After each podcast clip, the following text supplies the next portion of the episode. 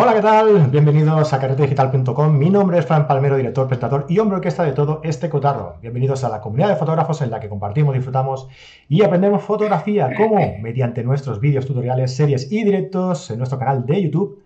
Suscríbete y dale a la campanilla para estar informado de todas las novedades que vamos subiendo cada lunes en directo aquí a las 9 y media con un fotógrafo diferente o con muchos como hoy eh, y tocando una temática diferente de la fotografía cada semana o mediante nuestros podcasts, audios que subimos en diversas plataformas de podcasting, Apple Podcasts, Podbean, iVoox, Spotify y todas estas que suben este tipo de contenido. Hoy vamos a tratar un tema eh, que, bueno, pues que eh, para nosotros es bastante importante, ¿no? Tratamos un poco eh, este tema de una forma interna, desde, desde dentro, desde, desde la creación del, contenido y vamos a ver qué se cuece detrás de las cámaras, qué, qué, es lo que podemos encontrar detrás de las cámaras a la hora de, de crear pues, directos, de crear vídeos tutoriales en, eh, en YouTube, en, en, podcast de audio y todas estas eh, formas de, crear contenido para, para, todos vosotros, ¿no? para los que nos seguís cada, cada semana. Antes de nada, pues saludar a todos los que estéis por aquí en el directo, que hoy me parece que hay muchos que hay en la playa, ¿eh? que están en la playa, que no hay mucha gente por aquí. Eh, me gustaría también decir que estoy un poco enfadado. ¿eh? Hoy estoy un poco calentito. ¿eh? No solo por la, no solo por, el, por la temperatura, sino porque mi servidor de mail ha fallado y no he podido enviar el mailing, que seguramente hay mucha gente que está esperando el mailing de cada domingo, que lo, lo envío de cada, cada, domingo para enviar el enlace del, del, directo cada semana y seguramente que hay mucha gente que se haya quedado esperando. Y bueno, estoy un poco calentito, pero bueno, es igual, vamos a dejarlo de, lado y voy a presentar a todos los compañeros que nos acompañan hoy, eh, pues para eso, ¿no? Para hablar un poco de cómo ven ellos, cómo eh, gestionan ellos la creación de su contenido desde las diferentes eh, plataformas en las, que, en las que lo generan, ¿no? Bueno, voy a empezar aquí desde vuestra, uh, vuestra izquierda. Eh, Jesús García Sutil, que fue un poquito el instigador de, de, esta, de, esta, idea. Jesús, ¿qué pasa? ¿Cómo estás, tío? Aquí estamos, ¿ves? No, yo no fallo como tu mail. Ya está, venga. La primera en la frente, vale, gracias, ¿eh? Tú estás aquí como, como un clavo cada, cada vez que te llamo. Sí, Soy el número dos, entonces tengo que estar aquí. Nada más, tú el uno y yo el dos, ¿ves? Sí, señor. Bueno, ¿qué tal? ¿Cómo estás, tío? ¿Bien? Bien, bien. Aquí pasando frío, fíjate. Estoy con un polar. Yo espero todos en camiseta y yo con un polar.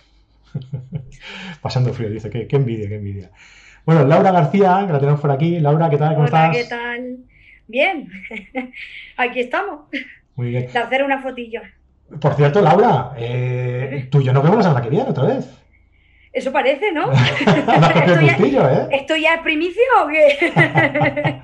sí, Laura estará la semana que viene hablando sobre fotografía macro low cost. Fotografía macro vista desde un punto de vista ¿eh? de, de, la gente que no quiere gastarse mucho dinero y que con pocos recursos pueden, pueden eh, conseguir ¿No unas fotografías. o no puede. Mira, este, ahí está el lemón. Ahí, ahí eh, vino con nosotros, que bueno, lo, creo que lo conoces, eh, David Melchor, que creo que está por Mira, sí, está por aquí. En el, en sí, el chat está por aquí. Un saludillo a David, Hola, a Manuel. David. Estará por ahí mi, mi, grupito de F8, por ahí de Madrid. Muy bien, pues David estuvo con nosotros y me gustó mucho los resultados que consigue eh, en fotografía con muy pocos recursos, ¿no? Y es un poco lo que veremos contigo la, la, semana que viene, ¿verdad? Sí, lo que pasa es que en mi caso, en vez de ser alta velocidad como hizo él, tal, yo lo mío es macro y aproximación creativa y loco. Es desde lo que mi coco se imagina. Muy bien. Vale, y por, por aquí abajo, empezamos por abajo, eh, Laura Tourné, que es eh, la representante que hemos traído hoy para eh, los que consumís eh, contenido en forma de audio, en podcast, desde la plataforma de Evox. Hola Laura, ¿qué tal? ¿Cómo estás? Hola, buenas tardes. Muchas gracias por invitarme. Es un placer tener por, aquí a un representante de, pues de una plataforma tan importante como, como es Evox, ¿no? Y además eh, desde, un, desde, una, desde un contenido por el que casi todos los que estamos por aquí hemos pasado en, alguna ocasión y estamos todavía ¿no? en, en él, como es eh, la, las plataformas de podcast de, de, audio en concreto. ¿no? Antes de empezar, me gustaría que, que, que nos dijeras un poco eh, cuál es la situación que actualmente tiene la, los podcasts de audio. Eh, y no sé si te pido mucho, eh, si nos enfocamos en el sector de la fotografía eh, actualmente.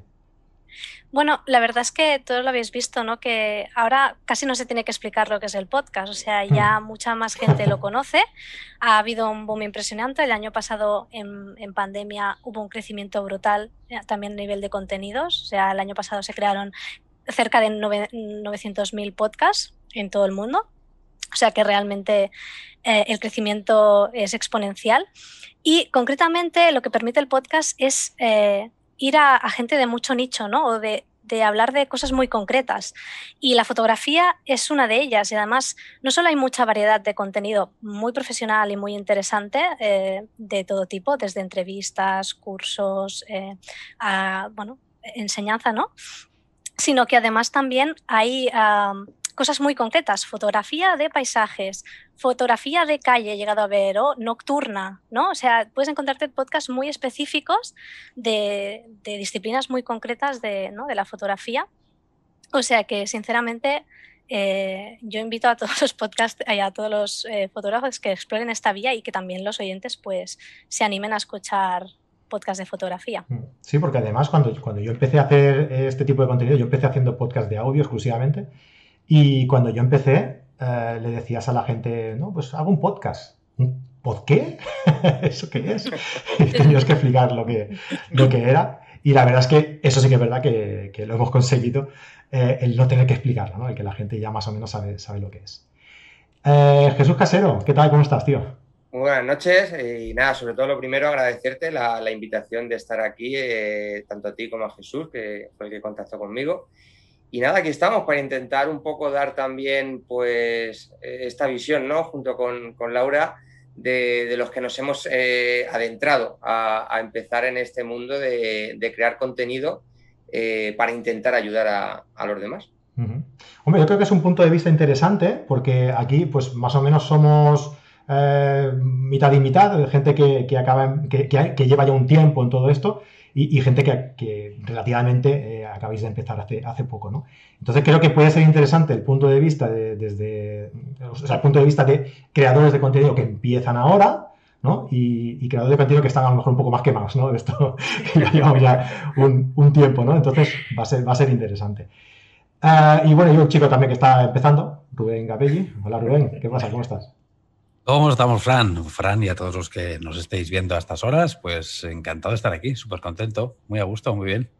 Muy bien, tío. Eh, bueno, pues Rubén, supongo que ya todos lo conoce, todos lo, lo eh, todos lo conocéis. Eh, tiene un canal de YouTube, tiene un canal de podcast, tiene un canal en Twitch. Como decíamos antes de empezar, mmm, Rubén, ¿dónde no estás? Pues, pues eh, en tu casa. Menos, menos, como mi mujer, estoy en todas partes, porque madre mía, desde tempranito por la mañana no paro. Esto es un, un, no parar. No, sí, como has dicho, tengo presencia, tengo un canal de YouTube, que es por donde quizás más me pueden conocer. Tengo el podcast, tengo el canal de Twitch y el tema de Patreon, que es donde, donde invierto mis, mis energías formativas, eh, donde tengo mi comunidad formativa. Perfecto. Bueno, ahora hablaremos un poquito de eso. Eh, yo para empezar, eh, me gustaría, me gustaría, bueno, antes de nada, saludar a toda la gente que ya está aquí en el directo y que nos está escribiendo por aquí por el, chat, ¿vale? Juan José Moya, eh, desde Ciudad Real, Elena Miranda desde Asturias, que siempre es la primera en escribirnos, Fotos Rami desde Madrid, Adolfo Manzano desde Hospitalet, eh, María Belén Gutiérrez, David Melchor, Wences Earth, buenas noches, Lili Fabre, Iván, 60 milímetros, eh, Mosé Fotografía, Luis Manuel Fernández. Muy buenas tardes a todos. ¿eh? Cualquier pregunta que, tengáis, eh, nos la dejáis por aquí por el, chat y estaremos eh, encantados de, contestar. Uh, a mí me gustaría que todos los que estéis por aquí, que nos dejarais un comentario mmm, diciéndonos a través de dónde escucháis vosotros o, veis vosotros contenido fotográfico, ¿no? ¿Sois más de verlo en YouTube? ¿Os gusta más escucharlo en audio, en los podcasts? ¿Los dos? No sé, id dejándomelo por aquí. Y todos los que nos escuchen luego, porque me imagino que habrá mucha gente que nos, que nos escuchará luego también, pues también os invito a que lo dejéis en las notas del programa. Uh, a mí me gustaría, antes de empezar, pues que cada uno de, nosotros eh, nos dierais un poco vuestra, vuestro punto de vista uh, sobre la creación de contenido, ¿no? ¿Por qué habéis empezado vosotros a crear contenido? ¿Y para dónde creéis que va esto de la creación de contenido, ¿no? Uh, Jesús, ¿Qué nos dices tú? Buah, yo empecé a hacer, a hacer podcast, yo hago podcast, básicamente. Aunque tengo un canal de YouTube donde subo mis podcasts y a lo mejor subo algún timelapse o tal, pero normalmente yo lo que hago podcast y lo poco que hago de vídeo lo hago contigo aquí, a lo mejor en alguna charla o tal y cual. Y, y bueno, yo empecé en podcast en el año 2008, ya llovió, eh, la- apenas los teléfonos tenían aplicaciones para escuchar podcast, de aquella hacía podcast de tecnología, de presentaciones de iPhone sobre todo y de Samsung. Y luego hace cuatro años para cinco empecé a hacer un podcast de fotografía en el coche y ahora evolucioné y ahora tengo un podcast de fotografía y un podcast de entrevistas un poco más raras, un poco más diferentes. Y la creación de contenido vino a, a razón de, de, como decimos todos, de querer ayudar a los demás, a lo mejor a la hora de compartir un objetivo, de compartir una cámara, de contar tu experiencia, que muchas veces todos pasamos por el mismo camino e intentamos que el que venga detrás no tropiece en la misma piedra. Pues todo viene por ahí, ¿no? Y al final es una pescadilla que se muerde la cola, porque haces un podcast hoy y el mundo del podcasting eh, es un poco más diferente. Por ejemplo, ¿qué hago yo, no? Que aunque pueden ser atemporales, sí son podcasts que están en su época y tiempo. Entonces, eh, puede haber temas que escuches de hace cuatro años que ya están pasados de moda, porque a lo mejor el programa de- en el que hablé en su momento o ya no existe o, o cambió de versión y es diferente, pero el problema es que hay que producir de una manera continua y siempre intentar eh, no cortar ese ritmo. En el momento que se corta el ritmo, sobre todo en podcast, eh, el podcast se tiende a morir. Ese es mi, ese alegato que cuento aquí y es el, consejo que le doy a la gente que quiera empezar. Rubén, ¿tú por qué empiezas en esto de, de crear contenido para, para la gente? Bueno, sí lo he explicado varias veces. Yo el motivo principal es que tenía la cabeza llena de información que, que me iba a explotar y tenía dos opciones. O, o se lo cascaba todo a mi mujer y me hubiera causado el divorcio, o me creaba un canal de YouTube. Fue lo más sencillo. Entonces decidí por el canal de YouTube, aparte de ese junto que me gusta mucho hablar. Creo que, que alguno ya, ya lo sabe.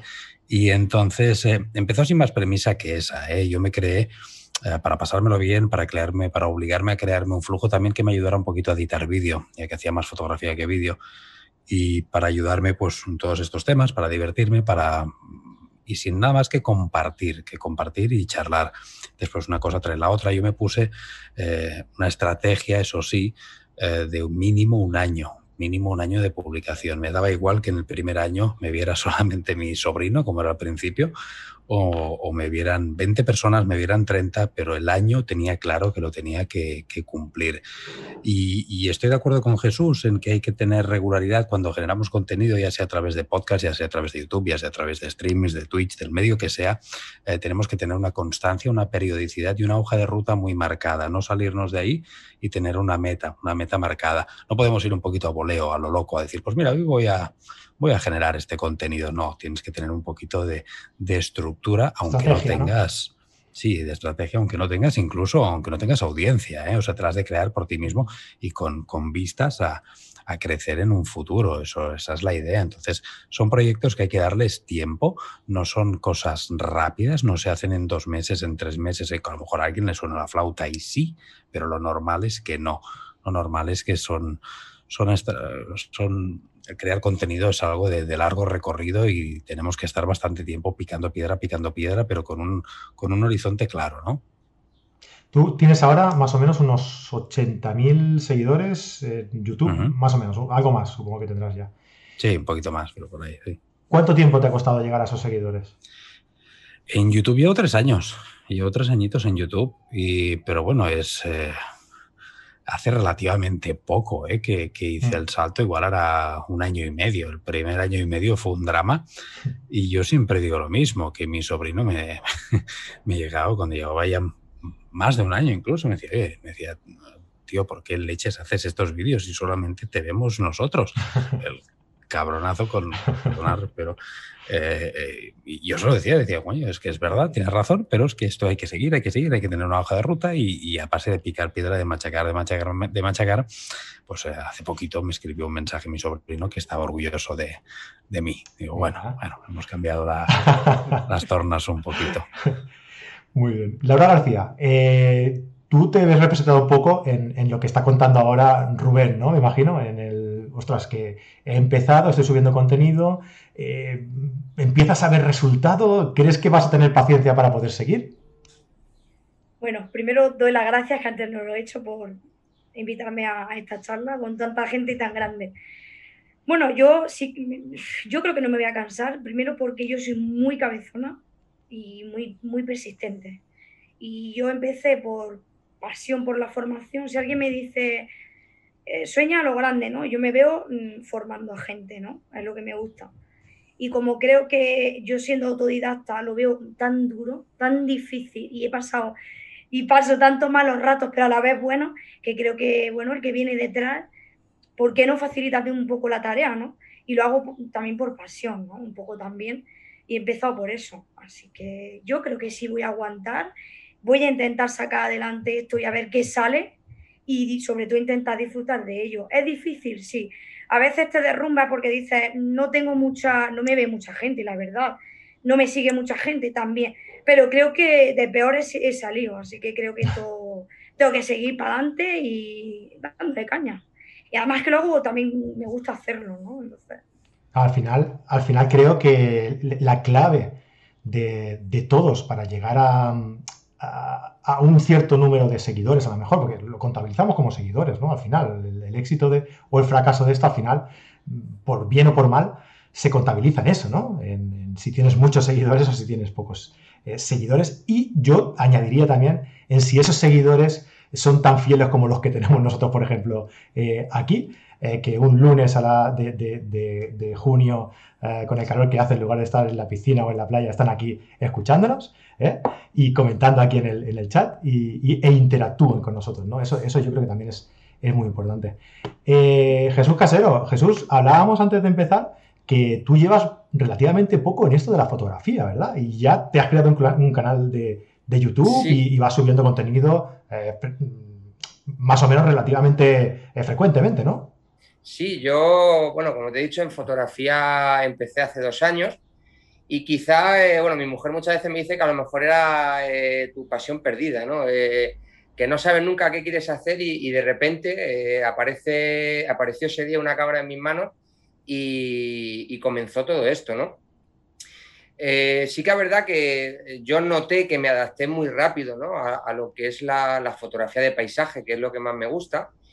Y yo donde empecé todo esto fue en Instagram, donde empecé a crear una comunidad y, la verdad que, pues bueno, es, pequeñita, pero bastante, bastante, por así decirlo, participativa.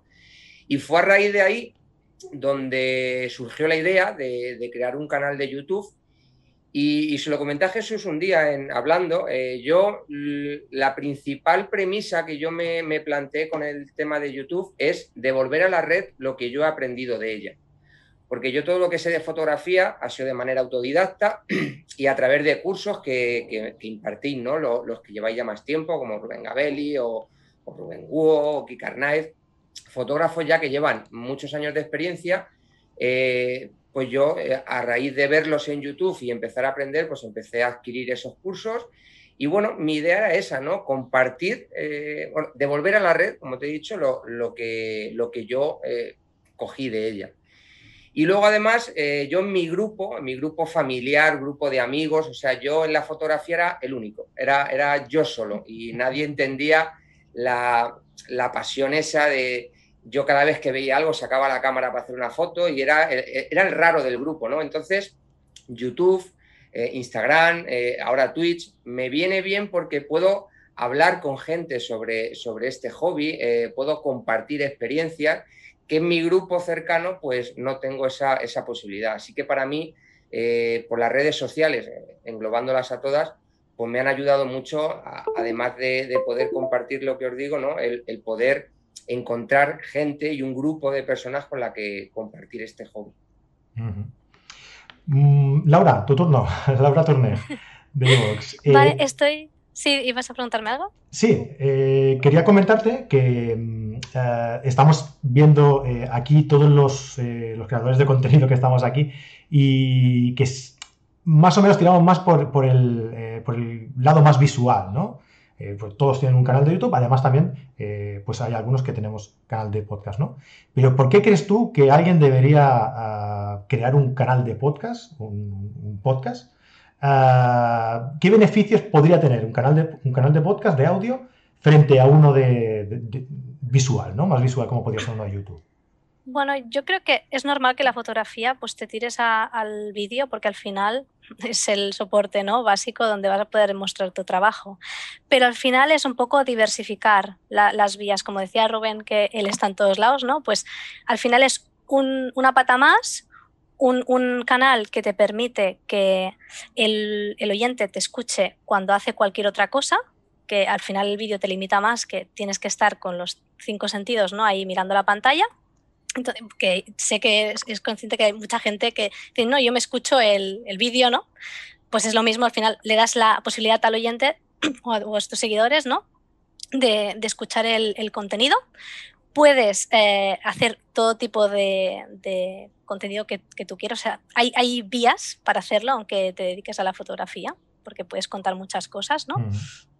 Y, básicamente, bueno, una vía también más para, monetizar el, contenido. Eh, así como hablabais alguna vez de los micromecenazgos y tal, ¿no? Pues el, podcast puede ser una vía para ofrecer un contenido cerrado a los eh, seguidores o, simplemente pues para difundir vuestro trabajo, ¿no? Sí, porque ese, es otro punto que también me gustaría destacar eh, a la gente que, que están aquí viéndonos. Que todo esto es, eh, como veis, eh, hay mucha pasión en todos, los, en todos nosotros los que estamos aquí y que creamos este, este contenido para, para todos los que, los que nos escucháis o, los que nos veis. Pero claro, eh, ¿cuándo hacemos nosotros este, este contenido? ¿no? ¿Cuándo creamos nosotros estos vídeos? ¿Cuándo creamos nosotros estos podcasts? Jesús, Jesús García, Sutil, grababa sus podcasts en el coche. Los grabo. Bueno, los graba. Yo, yo, empecé, yo empecé grabando, grabando con, grabándome con mi móvil. Eh, yo trabajaba en un camión antes. Y yo me grababa en el móvil y subía los audios eh, como, como, podcast. Ah, o sea, aquí cada uno aprovecha, aprovecha pues, el tiempo que, tiene eh, para, dedicarlo a su pasión, a su hobby, que para nosotros es la creación de contenido, que para nosotros es intentar formar o intentar entretener o intentar llegar a, la gente y trasladar nuestros conocimientos o, nuestras, nuestras experiencias eh, eh, en, este sector de la fotografía, en este caso, a todos vosotros, ¿no? Pero todo esto, ¿a cambio de qué? ¿No? ¿A cambio de qué? por ejemplo, Laura, Laura García, ¿a cambio de qué hacemos todo esto? A ver, en, principio siempre piensa en, en, ayudar, ¿no? Yo lo primero que pensé fue, voy a ayudar al que viene detrás y necesita aprender o necesita saber a mí me preguntan muchas dudas por privado, por WhatsApp o por Instagram, por lo que sea. Y yo dije, bueno, pues en vez de resolver una duda por un privado o una persona, voy a hacer un video tutorial. El primero que hice fue fotografía, introducción a la fotografía infrarroja, de una manera fácil y sencilla que todo el mundo sepa o no de fotografía, lo entienda. Digo, ¿qué necesidad tengo yo de explicárselo solo a este cuando puedo hacer un vídeo que lo vea todo el que quiera, ¿no? Y así empecé. O sea, mi primer, mi primer vídeo fue así. Y primero piensa en eso y después, pues la verdad es que cuando ya llevas unos cuantos, dices, oye, pues si algún día le saco rédito de dinero, mucho mejor, ¿no? Porque al final es trabajo, es tiempo, es inversión de dinero. Yo ya nada más empezar he tenido que tocar el ordenador y comprar un micro y ahora tengo que comprarme una webcam. O sea, ya tienes que hacer una serie de gastos que a la larga dices, pues si lo puedo amortizar, oye, pues genial. Pero yo lo primero que pensé, voy a ayudar porque quiero formar a la gente, a quien viene detrás que aprenda. Y que facilitar un poco la cosa, ¿no? Porque yo realmente cuando hice el vídeo de, por ejemplo, de la inversión de la lente del objetivo del helio, yo me vi negra para encontrar un vídeo sobre eso, sobre la versión 4 por la que yo invertí, ¿no? Entonces dije, pues lo voy a hacer yo, si no lo encuentro, lo hago yo. Entonces, el que venga detrás ya sabe, y está ahí, y mi vídeo va a tener, va a visualizaciones. Y gracias a ese vídeo, Mm, he tenido ya cinco ventas de 5 helios con la lente invertida. Entonces, a mí ya mm, me has causado un rendimiento. Y ya no solo la venta, sino la satisfacción de han confiado en mi trabajo, que para mí eso es más importante incluso que el dinero. Rubén, ¿a cambio de qué lo haces tú? Bueno, al principio, eh, aquí durante en lo que es la creación de contenido, yo creo que hay varias etapas, ¿no? Tenemos que ir quemando una serie de etapas. La primera, como dicen los compañeros, es ser puramente por pasión, por, por iniciativa, por, por, compartir y por pasártelo bien, no de ir más allá. Quien, quien empiece en el mundo de, eh, este de generar contenido ya teniendo una, queriendo monetizar de manera rápida o teniendo una estrategia de decir, mira, lo hago porque quiero dedicarme a esto, voy a ganarme dinero, mm, realmente siento deciros que os vais a decepcionar, que os vais a desilusionar y prácticamente va a ser imposible que, lleguen. Eh, por esto digo que hay varias etapas, pero sí que es cierto que cuando pasas una serie de barreras, de obstáculos, eh, de conseguir patrocinadores. En este caso, yo siempre lo digo y siempre estoy eternamente agradecido a Fran, eh, que a través, gracias a él, fue quien consiguió de mis primeros contactos con, con Fotoca, cuando todas las puertas a las que tocaba me decían que no, que no, cuando tenía 2.000, 3.000 seguidores, todo era no, no, no, paros a las ruedas y, y el señor que tenemos aquí presentador del programa, pues me, abrió las puertas de par en par en Fotoca y me empezaron a dejar también equipo para poder generar contenido y una cosa va llevando a la otra y una cosa va llevando a la otra. Fue a partir, de ahí, fue a partir de ahí que empezaste a subir, ¿eh? Realmente. Ya, recibiste el jamón, Fran, ahora qué más quieres, ¿ahora quieres otro?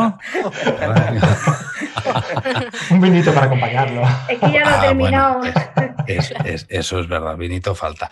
No, pero sí que es cierto que te va llevando una cosa a la otra y luego sí que hay un momento, hay un momento que todos los que pasan un poquito esa barrera, te tienes que empezar a plantear estrategias de, de mercado, estrategias de trabajo, pensar si esto va a formar parte de tus ingresos eh, a nivel profesional. Yo creo que lo tienes que pensar y hay que pensar en plan un poquito en, este, en esta estrategia, ¿eh? con plan profesional, porque si no, el pensar en pequeño nos hará pequeños y tenemos que empezar a pensar en grandes cuando pasamos cierta barrera y, yo a día de hoy ya lo tengo como un trabajo, forma, es una parte muy importante de mis ingresos, eh, todo lo que es la parte de, Patreon, sobre todo, la parte de, YouTube, Twitch, patrocinadores, afiliados, etcétera, porque son muchos huevos en distintas cestas que empezamos a repartir y todo esto genera unos ingresos muy, empiezan a generar más pues, ingresos ya que te permiten, no sé si vivir, eh, pero como mínimo pues empezar a compartirlo ya de manera pues importante con, por ejemplo, pues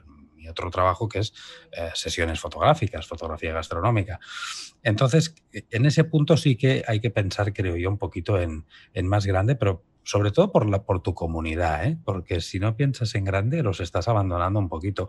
Y yo, el, el hmm. pensar en estrategia de, de trabajo, me ha permitido pues crear un Patreon mucho más profesionalizado que si no lo hubiese hecho, si no lo hubiese hecho, hubiera, pues mira, en Patreon subiría cuando quisiera cosas, pues mira, ahora subo esto, ahora subo lo otro, el planteármelo más eh, para monetizar, Mm, el crear comunidad. Yo siempre he creído en las tres Cs, CCN, no, las tres Cs no, CCM, perdón, que es crear, crecer, monetizar. Primero hay que crear, crear mucho contenido, después tenemos que crecer y una vez hemos crecido y, tenemos mucho contenido y tenemos una comunidad, tenemos que darles algo a esta comunidad, un premio, una fidelización a, a, todo este recorrido que hemos tenido. Yo en mi caso fue Patreon, pues es donde he dedicado todas mis energías y mis esfuerzos en aportar todos mis conocimientos formativos y, aportar todos mis recursos en cuanto a patrocinio en cuanto a retos fotográficos que hacemos mensuales, sorteos que hacemos mensuales, eh, todo el bagaje que he conseguido gracias a YouTube, pues lo llevo para Patreon, pagando, por supuesto, pero es que la gente lo entiende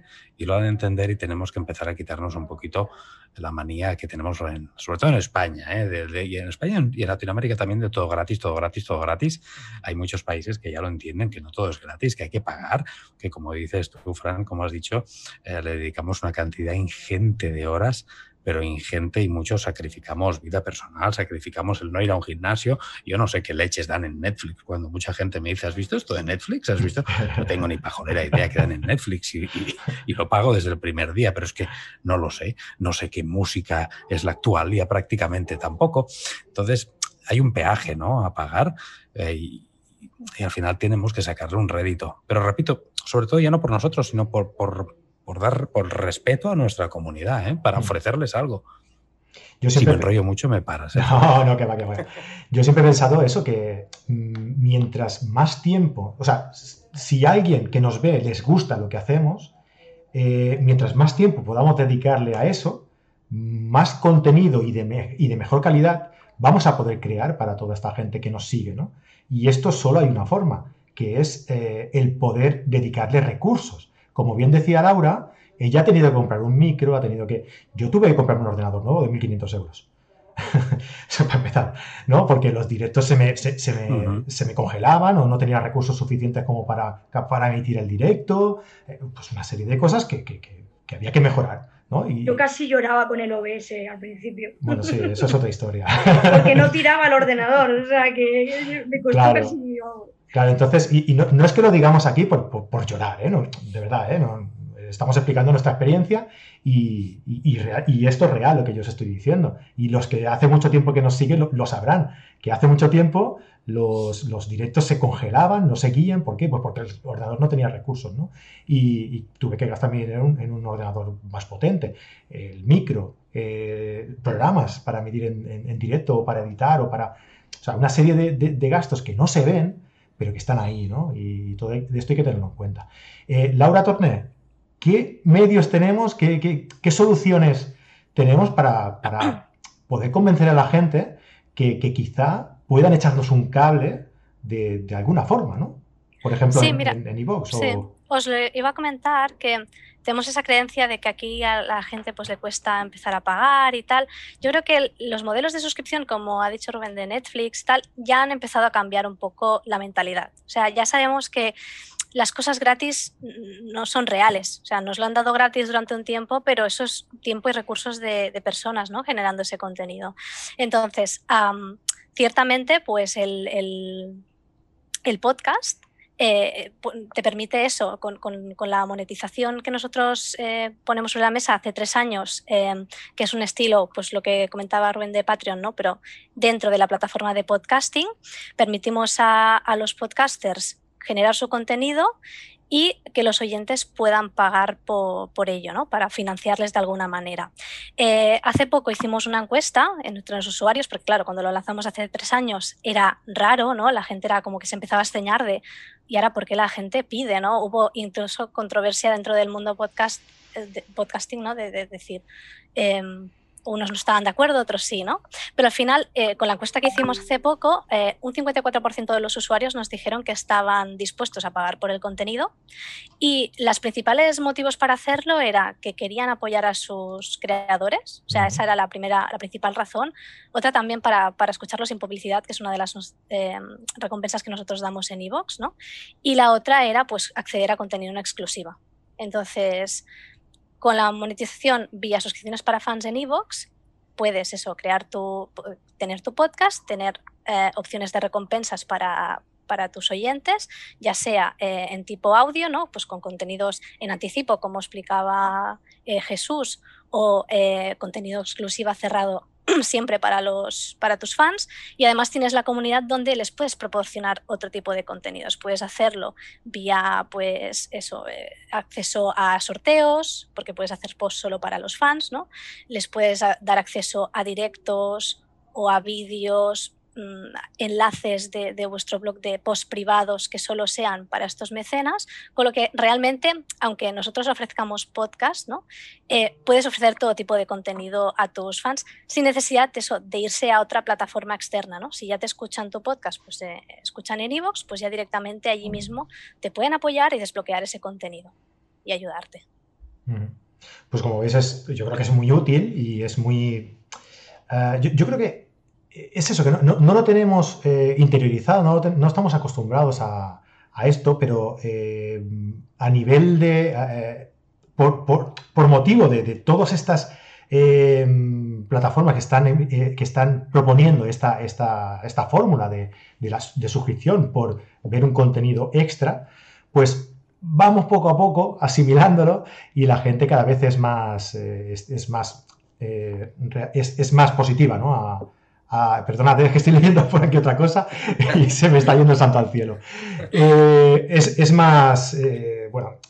Más receptiva. Más receptiva, perdón, gracias. al, final, al final no va a costar tanto esta transición, Fran, ¿eh? porque si te fijas, prácticamente todas las plataformas están copiando este modelo. Yo me he dado cuenta ahora al, estar en Twitch hace poquito, que llevaré desde febrero en Twitch, tal como entré, aluciné que es una comunidad totalmente distinta, que están acostumbradas a premiar al creador, porque Twitch ya se ya cuando empezó, eh, a diferencia de YouTube, pues hay una suscripción de pago y una manera de seguir gratuita, pero la gente está continuamente premiando al, al, al creador de contenido y es que lo vemos en, repito, en todas y absolutamente las plataformas. Las televisiones ya tienen sus propias apps de pago, prácticamente todas, que sabemos que tenemos que pagar si queremos ver cierto contenido exclusivo.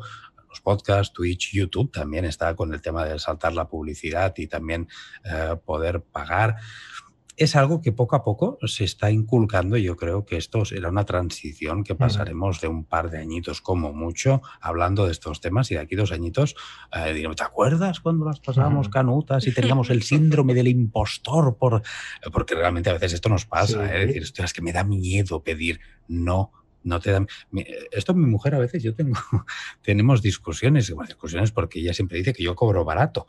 Y, me dice, oye, dices que no te tiene que dar apuro decir que, esto se cobra tanto, que esto se cobra tanto. Y dice, cuando tú te vas a comer una paella, no le dices, oye, y si, y si te compro cuatro paellas, me bajas el precio y no. Ya no regateas, ¿no? Si vas a la farmacia por un paracetamol, da igual que te compres uno o 300, el precio es el mismo y no lo discutes. Pues tenemos que empezar a cambiar esa mentalidad, ¿no? Y esa mentalidad poquito a poquito, eh, estoy seguro que en dos años va a cambiar porque el mercado nos está arrastrando a esto. ¿eh? Sí. Ciertamente, incluso hay gente que, de tu comunidad que al igual te da miedo empezar a pedirles eh, que te apoyen porque dices que los voy a perder, se van a ir a la competencia a escuchar ¿no? al otro que lo hace en abierto, no sé qué, pero al final también supone como un poco de, limpieza de, ese usuario que realmente no está comprometido con, mm. tu contenido y con lo que haces. Eh, y ahí es donde ves realmente la fidelidad de tu comunidad y, ¿no? esa transición de ah. los que están dispuestos a, valorar tu contenido. Es lo que yo iba a decir. Yo creo que si de verdad te siguen porque les gusta tu trabajo, van a estar dispuestos a apoyarte. Además, fijaos que eh, estamos consiguiendo o estamos creando eh, pequeños, eh, pequeñas comunidades que a partir de, una persona o de pequeños grupos que tienen un valor muy grande porque, porque son exclusivos. O sea, no es una franquicia de una empresa, de, no, es, una persona. quien sigue a esa persona es porque le gusta cómo trabaja esa persona o cómo explica o, lo que hace o las entrevistas que realiza pero le gusta esa persona, ¿no? Y la sigue porque es esa persona. Entonces lo que decía Laura, de, claro, eh, la gente tiene miedo eh, a que eh, pedir dinero y que se vayan a otro, a competencia. Yo creo que no es así. O sea, tú no tienes, que tener, no tienes que tener miedo a pedir lo que tú crees que vale tu trabajo, porque la gente que realmente lo valora y que quiere seguir escuchándote, te va a pagar por, porque eres tú, ¿no? Y yo creo que eso es lo que es la diferencia a lo que había antes, ¿no? Antes había pues cuatro opciones y tú escogías una u otra dependiendo de si era más barata o más cara porque más o menos todas ofrecían lo mismo. Pero aquí no, aquí hay cientos y cientos de creadores que cada uno tiene su valor específico ¿no? y su exclusividad. Y tú puedes elegir además mm, a uno o a otro o a varios. Porque lo bueno que tiene esto también es que tenemos internet, tenemos la posibilidad de llegar a mucha gente eh, y eso crea que lo que son las suscripciones, lo que es el pago que nosotros pedimos, no sea muy alto. Entonces, alguien que quiera seguir pues, a Rubén y a mí, tampoco tiene que desembolsar un gran, eh, mucho dinero para, seguirnos a los dos o, a Jesús, ¿no? Porque no es realmente una suscripción muy, muy cara. Yo creo que eso es lo que hemos ganado con, el, con el llegar a mucha gente. Yo siempre he dicho a mucha gente cuando me pregunta eh, que, siempre hay que separar ¿no? el, el, presupuesto que tú tienes, hablando en este caso de fotografía, eh, el presupuesto que tienes para, adquirir un equipo, y cuando hablo equipo me eh, hablo del global, ¿no? lo que viene siendo el equipo, la formación y todo, yo creo que hay que, hay que coger parte de ese presupuesto, ¿no? de, ese que tienes para el equipo, e invertirlo en, esa formación. ¿no? Y en esa formación entra el hecho de, de, lo que estamos hablando, ¿no? de pagar a un creador, de pagar a otro, para que, porque al final te está creando un contenido que te está ayudando, ya sea a conocer mejor tu equipo fotográfico, ya sea a conocer un, no sé, entretenerte, por ejemplo, con los podcasts cuando eh, estás en el coche, porque yo a mí el podcast de Jesús, que yo he conocido los podcasts a raíz de Jesús, A mí me ha abierto un mundo, o sea, ya hace que no escucho la radio ni se sabe, yo ya me monto en el coche, me pongo un podcast, eh, porque es mucho más entretenido que escuchar las mismas 40 canciones a lo largo de la semana, ¿no? Entonces, al final, de ese presupuesto, yo siempre hago mucho hincapié a la gente en el que no hace falta que tengáis el equipo más top, pero sí hace falta que realmente os forméis. Y, en esa formación debería de entrar el, pagar la creación de contenido de, la gente que se dedica a entretener a los demás. A Jesús, que está muy callado. Nada, yo, yo mira, lo que, lo que estaba diciendo Rubén y lo que decís todos, yo pasé por ello. Yo estuve cuatro años haciendo un podcast gratuitamente y este podcast de entrevistas es una cosa que nació en Carrete Digital hace siete, ocho años. Yo me lo traje a Asturias, siempre lo cuento en mi podcast. Eran unas charlas abiertas que se hacían en la FNAC, en la cual traía una persona conocida o poco conocida para que la gente conociera pues, que un fotógrafo de al lado de su casa pues, podía ser un referente o podía aprender algo de él. ¿no? Cuando empecé a trabajar en la escuela Magma, me lo llevé a la escuela porque en el centro comercial era un centro comercial que no estaba en ninguna ciudad, entonces cuando llegaba esta época del año, sobre todo, pues apenas asistía gente. Entonces me lo llevé a la escuela. Cuando la escuela estaba en la playa venía mucha más gente. Y cuando empezó esto del COVID, se, se, acabó, porque claro, asistir 40 personas a una charla, 40, 50, 30, no podía ser. Entonces se me ocurrió en septiembre hacer el, podcast. Decir, coño, esto lo mando, lo hago en podcast y publico un podcast nuevo. Entonces yo empecé haciendo en septiembre, grabando mis primeras entrevistas. Y cuando publiqué la primera, la segunda y la tercera, eh, dije, coño, voy a probar a, monetizarlo. Porque si no, me voy a enganchar otra vez al tema del gratis y el miedo este de decirle a tus oyentes, oye, mira, que por un euro 49 me puedes apoyar y no es querer ganar dinero por medio del podcast, es querer que la gente le dé un valor a lo que tú haces. Yo, igual que todos hablan los demás, yo me tuve que comprar unos micros. De hecho, yo tengo un equipo que me lo puedo llevar fuera. Yo puedo hacer entrevistas de mi podcast en la calle. No he podido hasta ahora por culpa de la pandemia, pero sí ya tengo para un par de ellas para hacerlas en un parque que haya poca gente. Y, me he gastado pues mi dinero en micros, en mi tarjeta de sonido, en intentar tener una webcam decente, un ordenador decente.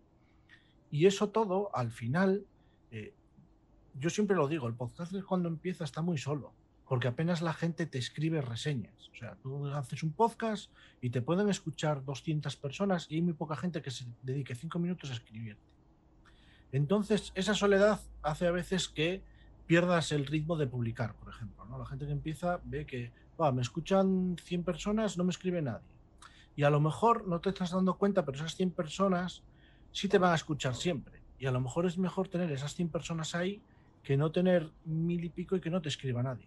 Entonces, el tema de monetizar también lo que hace es que creas la comunidad y, por ejemplo, yo les doy opción de un canal de Telegram solo para ellos. Entonces, te das cuenta de que la gente es muy agradecida, porque, por ejemplo, este último capítulo con Juanjo Revenga, que es una persona que en el mundo del misterio lo conoce todo el mundo, en documentales que ha hecho para televisión española y para Latinoamérica y para Estados Unidos, y, escribe libros, pero es fotógrafo también, decidí adelantarlo 15 días para que lo escuchen gratis, o sea, gratis no, para que lo escuchen los fans del programa, lo pueden escuchar durante 15 días antes que los demás.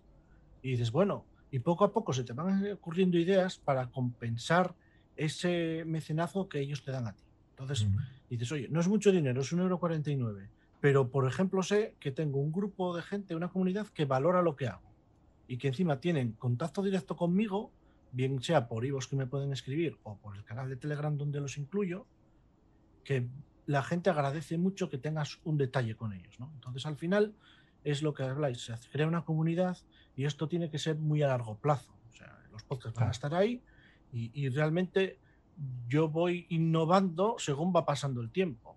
No sé si a lo mejor el año que viene cierro todos los podcasts de este año para que lo escuchen solo los fans. Entonces así intentas un poco obligar a la gente que te apoye. Pero claro, ahora mismo la gente te apoya porque quiere, porque cada 15 días sale el podcast en abierto y lo pueden escuchar. Entonces dices, vale, eh, esta gente me está apoyando porque realmente estoy haciendo un contenido que lo pueden escuchar unos días antes, pero a lo mejor dentro de un tiempo dices, mira, lo capo y solo para la gente que me apoya, que puede ser o no. Pero bueno, eso ya veremos con el mm. tiempo. Claro, es dar una exclusividad a la gente que realmente quiere apoyarte, ¿no? Es dar una excusa para que, para que la gente te, apoye, ¿no? Oye, ¿qué os parece si, si, vamos contestando? Porque hay gente que está preguntando por aquí ¿eh? y, vamos contestándole, ¿vale? Mira, Adolfo Manzano nos pregunta, Rubén, que creo que es cuando has intervenido tú, eh, que cuando dices hoja de ruta, ¿a qué te refieres exactamente? Si podías poner algún ejemplo. Lo de que esto hay que no, pues que te marques que lo, que comento, pues más que nada de, qué va a ir tu canal, qué vas a hablar en el canal, eh, estrategias de, periodicidad de publicación. Yo, por ejemplo, eh, desde que empecé tengo claro que publico todos los miércoles a las, siempre lo digo, llueve, truene o nieve a las 6 de la tarde religiosamente, sí o sí. Eh, no hay vacaciones, no hay nada, hay que publicar sí o sí todos los miércoles y eso lo tengo clarísimo. después el tipo de contenido, tampoco no podemos, yo siempre he sido contenido fotográfico, alguna cosita de vídeo, pero no puedo de repente meter un robot de cocina en el canal eso no es una estrategia correcta tampoco. Eh, tenemos que tener clara la hoja de ruta. Y después, en cuanto a tiempo, que estoy seguro que voy a perder eh, tiempo, dinero, recursos, energías para algo que no me va a retornar absolutamente nada. Yo ya lo sé eso, pero tienes que ponerte un periodo de decir, pase lo que pase, me siga una persona, me sigan 10 o me sigan mil, voy a estar tanto tiempo generando este contenido. Esto es a lo que me refiero cuando digo trazar una hoja de ruta, tener clara el contenido, la periodicidad y, el, y, la meta, ¿no? Hasta cuándo lo vamos a hacer esto. Laura, eh, Laura García, tú que estás empezando, ¿tú tienes hecho una hoja de ruta? ¿Tú sabes, tienes marcado una estrategia? ¿Sabes lo que vas a hacer la semana que viene y la otra y, o no? Yo empecé un poco así a lo loco porque fue muy imprevisto, muy, boom, venga, lo hago. Entonces, como me empezó a fallar, no me tiraba el ordenador para lo OBS y tal, he empezado con problemas, ¿no? Entonces, no me ha dado tiempo a marcarme esa hoja, porque cuando no me fallaba, eh, no me grababa el OBS, luego perdía calidad, luego... Entonces, hasta que yo no tenga un equilibrio en el equipo y en todo, no puedo decir, venga, tengo claro que todos los viernes se publica vídeo. Entonces yo he empezado un poco probando, sondeando de lo que mi equipo es capaz.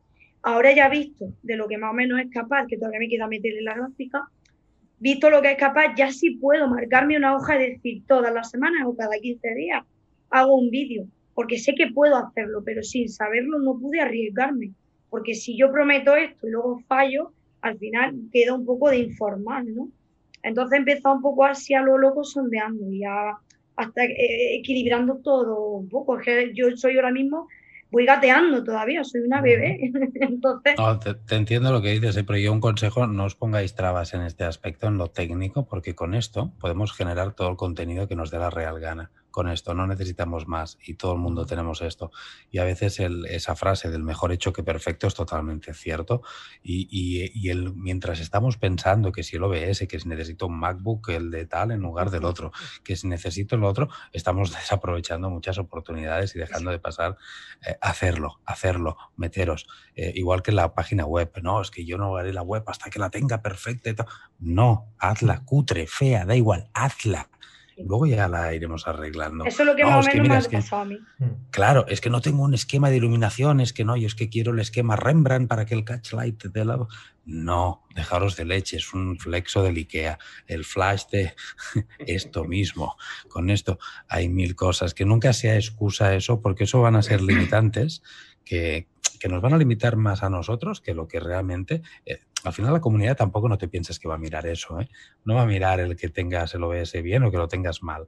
Va a mirar que tú estés ahí, que estés ahí detrás y que tengas un compromiso. Eso para mí es, sagrado. Pues mira, en referente a eso, me ha venido al pelo porque yo el primer vídeo que hice se grabó eh, a menos resolución por el tema de que no me tiraba el ordenador, me lo bloqueaba directamente en la grabación y el audio se atascaba, entonces eso era, era infumable, no se escuchaba, se bloqueaba, no grababa ¿Qué hice? Bajarle resolución y el primer vídeo que yo grababa, eh, grabé con el EOS está a menos resolución y dije, ¿qué, eh, ¿qué, es lo que ocurre aquí? ¿Se ve la explicación? Sí, a menor calidad, pero se ve y yo lo publiqué. El siguiente ya mejoré el ordenador y se ve a mayor calidad, pero yo publiqué de menor calidad porque yo dije, la gente ahora mismo ve el contenido y se puede enterar de lo que explico. Me vale y lo subí. Entonces es poco a poco. Ahora sí, ahora ya viene el periodo de cada X tiempo subo un vídeo sí o sí. Y ahí estoy Bien ahora. Ahí está. Jesús Eh, Casero, tú tienes... empieces, mejor. Perdona, Laura. Eh, Jesús Casero, ¿tú tienes un plan? ¿Tú tienes un... Sí, yo cuando, cuando arranqué el canal de YouTube, yo tuve, tuve suerte, entre comillas, ¿no? de, de tener un pequeño apoyo. De, conocí en, a través de las redes sociales, conocí a Antonio, tiene un canal, se llama Tecnotulus, y, fue el que me dio un poco la- las bases ¿no? a seguir cuando, cuando empiezas en el canal. Y yo sí que me propuse el subir un vídeo semanal. Eh, como bien decía Rubén, eh, lo vean cinco, lo vean uno o no lo vea nadie, pero subir siempre uno a la semana y siempre constante, ¿no? Y la verdad es que durante este primer año, pues yo me planteé, eh, yo dije, bueno, voy a ver si en el primer año pues conseguimos llegar a los mil suscriptores, ¿no? Por poner una, eh, por poner una meta eh, y, y tener un, un sitio donde tú mirar para adelante y decir, pues quiero llegar allí, ¿no? Y entonces yo me marqué eso, el, el hacer un vídeo semanal y eso se junta con que yo soy un poco meticuloso, maniático. Yo, por ejemplo, las fotografías que subo a Instagram las subo siempre los martes a las siete y media. Yo para eso suelo ser eh, clavado. Y, y en YouTube igual. Eh, YouTube domingo a las siete y media siempre habrá un vídeo en, en el canal. Y ahora que, que hemos llegado a los mil eh, recientemente, hace cosa de, de un mes. eh, Enhorabuena. eh, gracias. Enhorabuena. No te imaginas la ilusión que me hizo a mí. Lo, tengo un vídeo de Sí. dando mil gracias. No te imaginas la ilusión que me hizo a mí. Y de, es de brutal. hecho, el vídeo que subí esta semana es un especial de mis suscriptores y se me ocurrió la idea de, de hacerlo un vídeo, hacer una ruta fotográfica precisamente con cinco de los suscriptores que, que hay en el canal, ¿no? Muy bien. Y ahora que, que he llegado a esa meta, pues lo que eh, la idea es seguir con, con ese vídeo semanal, eh, sobre todo compaginado con Twitch. Eh, ahora lo que he hecho es hacerme un planning en el que tenga el vídeo de YouTube los domingos y luego entre semana, pues dos, tres directos donde, donde poder precisamente lo que hemos hablado al principio, ¿no? Eh, yo me, me he creado un círculo, un círculo fotográfico en el que en Instagram y en mi página web eh, publico el resultado de la fotografía. En YouTube eh, te publico el cómo he hecho la fotografía y en Twitch hablamos del proceso de esa fotografía. Entonces, eh, quiero, ser- quiero tener ese círculo, ¿vale? Eh, en el que toda mi comunidad pues, vea el proceso entero eh, fotográfico. Bien pensado. Buenísimo. Pondremos por aquí los enlaces a, los, canales de todos, ¿vale? Eh, creo que lo he puesto y no sé si he puesto el enlace. Bueno, lo, pondré si no lo he puesto, ¿vale? Laura Torné, una pregunta que te quería hacer yo. Eh, estamos aquí hablando sobre la importancia de monetizar, la importancia de, llegar a un punto en el que podamos, eh, pues, mm, pedir dinero por lo que estamos haciendo, pero hasta que no llegamos a ese punto, normalmente la gente lo que valora eh, como estamos hablando ahora también, es eh, el seguimiento que tenemos, la interacción que tenemos, ¿no? Ya sea en base a los, a los suscriptores, ya sea en base a, a los likes, a los me gustas. Eh, ¿qué- ¿Cómo valoráis, por ejemplo, en iVoox todo, todo esto? ¿no? Porque también tenéis posibilidad de poner me gusta, poner comentarios. ¿Hay alguna especie de algoritmo que, que- que gestione esto para subir a un podcast más que al otro? ¿Cómo, cómo funcionáis vosotros? Sí, sí que ayuda en la indexación. Es decir, nosotros miramos pues para los rankings al final y la indexación de, en los listados, pues un poquito eh, las escuchas por un lado, obviamente, pero después también la interacción de la comunidad. Los podcasts que tienen conversación dentro, porque al final Evox nació como una comunidad hace más de 10 años y al final lo que nosotros primamos es que en los episodios se pudiera comentar. Cada uno de los episodios tiene sus propios comentarios, ¿no? Luego tuvimos la comunidad, que ya es más del podcast y tú puedes hacer posts, ¿no? Allí con, dirigidos a tus oyentes, pero, pero es, es, algo que nosotros sí que valoramos y de hecho sabemos que la gente cuando va a escoger un podcast que escuchar o, un audio, ¿no? Pues se fija en si tiene más likes, menos likes, si tiene escuchas, ¿no? Es un poco también para ayudarte a elegir entre toda la, la oferta.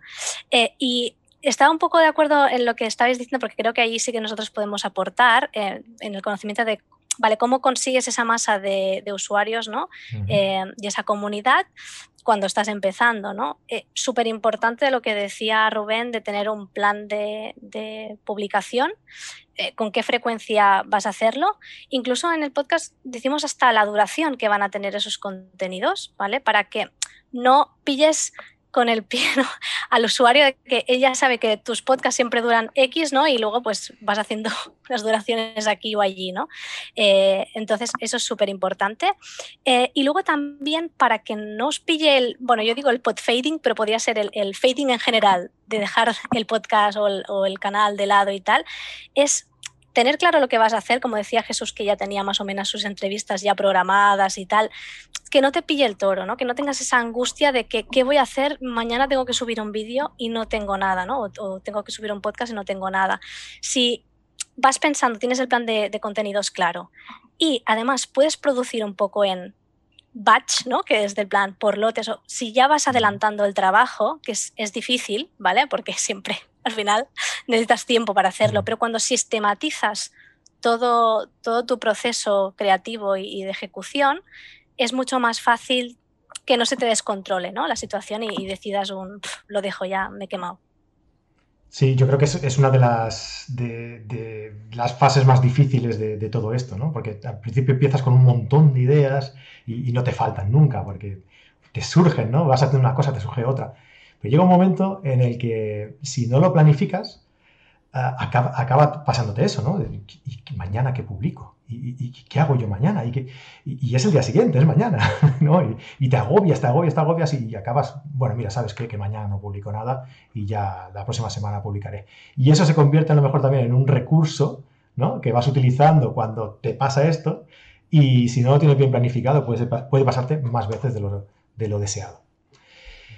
Yo tengo también, si me permitís, una, otra idea de, más o menos lo que yo voy pensando en mi cabeza y más o menos quiero para mi canal o, mis redes sociales, es atender a la demanda de, los usuarios. explico esto un poco. Es decir, si yo veo que me preguntan mucho sobre un determinado tema, yo voy atendiendo eso y voy pensando, ¿qué es lo que en mi canal no tengo hecho y la gente veo que va necesitando? Y entonces va generando un poco ese enganche, ¿no? Ese, mm, si yo sé que hay 10 usuarios mínimo que han preguntado sobre un determinado tema, ahí tengo una baza para un vídeo que sé que van a ver unos cuantos como mínimo. Y entonces atendiendo un poco eso también engancha a la gente, ven que le haces caso, que les prestas atención, que le, vas atendiendo las dudas y yo creo que eso también engancha a la gente. Es como mantener una cercanía también. Mm. Eso es importantísimo. ¿eh? Yo al principio lo hacía también muchísimo. Eh, me acuerdo que de hecho creé una sección y todo en el canal eh, que no, me acuerdo la sección, pero era una sección, no sé qué, leches de nombre le puse, pero que los vídeos los elegían los, los, los, los, seguidores, los, suscriptores, los elegían ellos con sus comentarios. Y les decía de qué íbamos a hablar en los próximos vídeos y lo decían ellos. Y aparte, sobre todo, también muy importante lo que has dicho, comentar, responder a absolutamente a todos, a todos, a todos los comentarios. Yo tengo un, flujo de trabajo, muchas veces me preguntan, oye, ¿cómo lo haces para llegar a todos los shootings? Mañana me voy a un shooting muy temprano de la mañana, de hecho estoy llevo todos los días con sesiones, dobles sesiones, Twitch, podcast, YouTube, todos los araos. ¿Cómo lo haces? Pues teniendo una organización muy marcada. y, en, esta organización está que yo muy tempranito, muy tempranito, cada día a las seis, seis y media de la mañana, contesto sí o sí a todos y cada uno de los suscriptores de YouTube que me han dejado un comentario y digo a todos y cada uno, y quien quiera puede hacer la prueba, los contesto absolutamente todos. Y es que para mí eso es primordial. Hemos de, hemos de construir el canal. Es mi filosofía. claro, y eso es ah, básico. la, la, base de nuestro canal ha de ser la comunidad, no has de ser tú ha de ser la comunidad. Yo, son, yo siempre lo digo, aparte de mi canal de YouTube, digo, si yo soy un mandado, si aquí los que mandáis sois vosotros, aquí el pringao soy yo, yo soy aquí el currante, el que está aquí haciendo más horas que, que, el tato, y ya ves tú, y sois vosotros los que me decís lo que tengo que hacer, lo que no tengo que hacer. Igual que en Patreon, los cursos que yo hago en Patreon, cuando acabo un curso, el siguiente curso, no lo digo yo, lo deciden los miembros, los alumnos de Patreon, les paso una encuesta, qué curso queréis que sea han de ser ellos y se han de sentir partícipes de tu proyecto y remar juntos. Y, esto es bueno porque las alegrías son de, los dos, son de la comunidad y tuyas, y las penas también, y también están ahí para ayudarte en lo bueno y en lo malo. Y a todo esto que estáis comentando, José Miguel nos dice, eh, en el fondo, ¿no sois lo mismo que esos magos que se tapan la cara y muestran los trucos de magia? Va a ser lo que estamos haciendo hoy, más o menos un poco. Mira, a ver, a ver qué pensáis. Mira, Lily Prandi nos dice, los creadores se han olvidado de los mayores adultos que entran en la era digital como hobby, no para dedicarse a ello, sino para eh, pasar bellos momentos, eh, y, que el target principalmente es para jóvenes. Eh, ahora me decís qué pensáis, Yo, yo creo, y hace mucho tiempo que lo, que lo estoy diciendo, que eh, Rubén, por ejemplo, tiene una comunidad en la que, o sea, perdón, un canal de YouTube en el que básicamente da, formación, explica cómo hacer cosas, ¿no? él tiene un target de personas que, quieren formarse, ¿no? Aquí en Carrete Digital, por ejemplo, nosotros lo que hacemos, sí, damos consejos, pero también le damos un tono un poquito más de entretenimiento, ¿no? Intentamos que sea Mm, no solo formación, o, una, o, una, mezcla, ¿no? una combinación entre, entre formación y entretenimiento, que yo creo que todos los que estamos aquí, más o menos es lo que, es lo que buscamos. ¿no? Entonces, por eso no sé si estáis de acuerdo en lo que dice Lili, yo creo que, lo que vamos buscando todos los creadores de contenido es que además de formar, y además de, que, de poder aportar algo nuevo en los conocimientos de cualquier persona que nos vea, es también el hecho de entretener, ¿no? De, que la gente se quede enganchada viéndonos y, les guste, se lo pasen bien y, tengan ganas de volver, ¿no? Pues en eso un poco, en, mi canal, un poco mi, también mi filosofía, lo he dicho antes, ¿no? De hecho, una amiga que, bueno, ella me dice siempre, es que yo soy muy torpe, yo es que tengo que verlo todo muy, muy, que me lo explique muy bien, porque si no, no me entero. Y mi canal es así. O sea, yo he empezado y me dice una vez uno, es que hace el vídeo muy largo, digo, sí, pero yo mm, he hecho el vídeo un poco largo, pero sé que tú te vas a enterar de todo. Y ya no solo te vas a enterar de todo, sino que yo lo voy a hacer tan natural y tan fresco que si tengo que soltar algo, alguna tontería, la voy a soltar y tú va a ser largo, pero se te va a hacer corto, vas a aprender y tenga la edad que tengas, te vas a enterar de lo que yo he explicado. Porque yo lo explico mm, para niños o para gente mayor o para gente iniciada o para gente... O sea, y aparte te lo voy a intentar hacer natural y fresco como yo soy. Entonces, yo un poco discrepo en eso, porque sí que estamos gente que pensamos en todo tipo de público. Y yo lo doy mascado, como yo digo, lo doy mascado. Y cualquiera que se vaya entrando en mi, en mi canal lo va a ver. Lo poco que voy generando es a lo fácil, para que se entere todo el mundo. Entonces, y aparte, mm, pues eso, si tengo que decir una chorrada, la digo, porque esto no se trata de ser un profesor aburrido de universidad típico que te No, yo se trata de divertir también un poco a la gente a la vez que aprende. Es un poco el perfil de cada uno. como tú eres. Claro. Has de ser, has de ser como mm, tú eres. Tú no puedes, porque al final la mentira tiene la pata corta. Y, si, y yo también no soy, no soy partidario de, trabajar para un determinado público. Yo soy partidario de trabajar como, e, en función de cómo eres tú. Y a partir de ahí ya vendrá ese público. Eh, porque al final es lo natural y es lo orgánico no puedes estar fingiendo, no, yo no puedo estar haciendo vídeos para gente de, 14 años eh, porque sé que no, o para gente, yo sé, por ejemplo, yo tengo un problema, yo digo tacos, sí, en mi canal digo tacos, los digo continuamente porque hablo como hablo en mi, en mi día a día y al final esa frescura y esa espontaneidad es la que te trae un público determinado para lo bueno y para lo malo. Pero yo creo que el secreto es ese también, ¿eh? mantener, ser, ser fiel a como eres tú. Y si tú dices tacos, coño, lo acabo de soltar. Suéltalo. Suéltalo. Claro. Rubén. Yo creo que ahí. Eh, perdón, un segundito. Sí, mira, es que precisamente antes de decir lo de la palabra tacos, José Miguel nos ha dicho aquí en el chat, yo no soporto ciertos postureos, eh, por eso acepté fácilmente los tacos que suelta Gabelli porque es una mezcla de rigor y colegueo. Antes de que lo dijeras tú. Claro, claro, sí, sí, es que pero es porque soy yo así, quien me conoce, coño, tú, tú Fran, me conoces, y yo hablo igual en todas partes, yo soy así y es lo que hay. Y eso te trae a un público y a otro no. A mí hay muchos comentarios, sobre todo de Latinoamérica, que son más, más eh, con esto se escandalizan a veces un poquito más que aquí, pero me lo dicen mucho, ¿eh? oye, esa forma de hablar, esa tal. Pero bueno, ya sé que pierdo unos seguidores de un sitio y los gano de otro. Y al final no, no, puedes, no puedes contentar a todo el mundo, ¿eh? eso es imposible. ¿eh? Tenéis que contentaros a vosotros. Tenemos que estar a gusto con nosotros mismos y contentos con nuestro contenido. Y a partir de ahí vendrá gente que también coincidirá con ello. Y ya está. Y hay gente que no a la hora de crear contenido, eh, yo es que creo que tienes que ser lo más natural posible, ¿no? Porque eh, si te propones un plan de crear contenido a largo plazo, tú puedes fingir un vídeo, dos vídeos, eh, incluso si me apuras hasta puedes fingir durante dos o tres meses, pero llega un momento que, la gente te pilla y cuando empieza a oler, la gente pues se da cuenta que, se va, ¿no? Y yo creo que, que al final lo, que te hace especial, como antes hablabais, que, como hablabas tú, Fran, que, que lo bueno de esto que somos tantos, que, al final cada uno, o sea, no somos franquicias, ¿no? Cada uno es como es y, como bien dice Rubén, tienes que traer a tu público y eso lo haces eh, siendo lo más natural posible. O sea, y, Y, así yo creo que es como, como mejor se, se, puede avanzar en este mundillo, ¿no? Yo hay un vídeo que tengo por ahí en YouTube, se me cayó un portafiltros en mitad del vídeo a, una cascada y acabé en calzoncillos metido en el río. Y eso está grabado y colgado, ¿no? Y, y, al final tienes que ser así, ¿no? Tienes que ser natural, tienes que ser como eres para que la gente realmente conecte contigo, eh, te conozca y, y si le gusta, como bien dice Rubén, pues se quedará, ¿no? Y esa gente que se queda es la que realmente eh, pues hablando de lo que viene este, este directo de hoy, ¿no? Te apoyará en lo que haga falta, ya sea en un podcast, ya sea en un Patreon, en Twitch o, donde haga falta. Laura, sí, que te he cortado.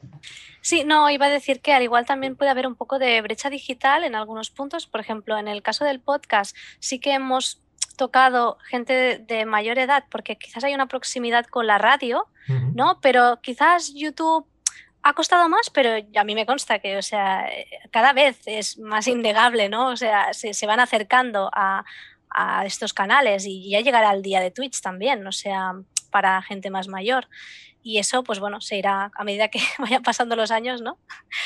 Eh, todos estamos digitalizados ya. Sí, sí, sí. Al final nosotros crecemos con estas redes, ¿no? O sea, está claro que cuando teníamos, cuando yo tenía hace yo qué sé, 10, 15 años, los primeros móviles o 20, pues eso era una locura, pero al final esta generación sigue creciendo y cuando nosotros tengamos 50 años, 60, eh, estaremos con esa tecnología presente, ¿no? Entonces, al final, toda esa evolución la vamos a ir teniendo de, la mano.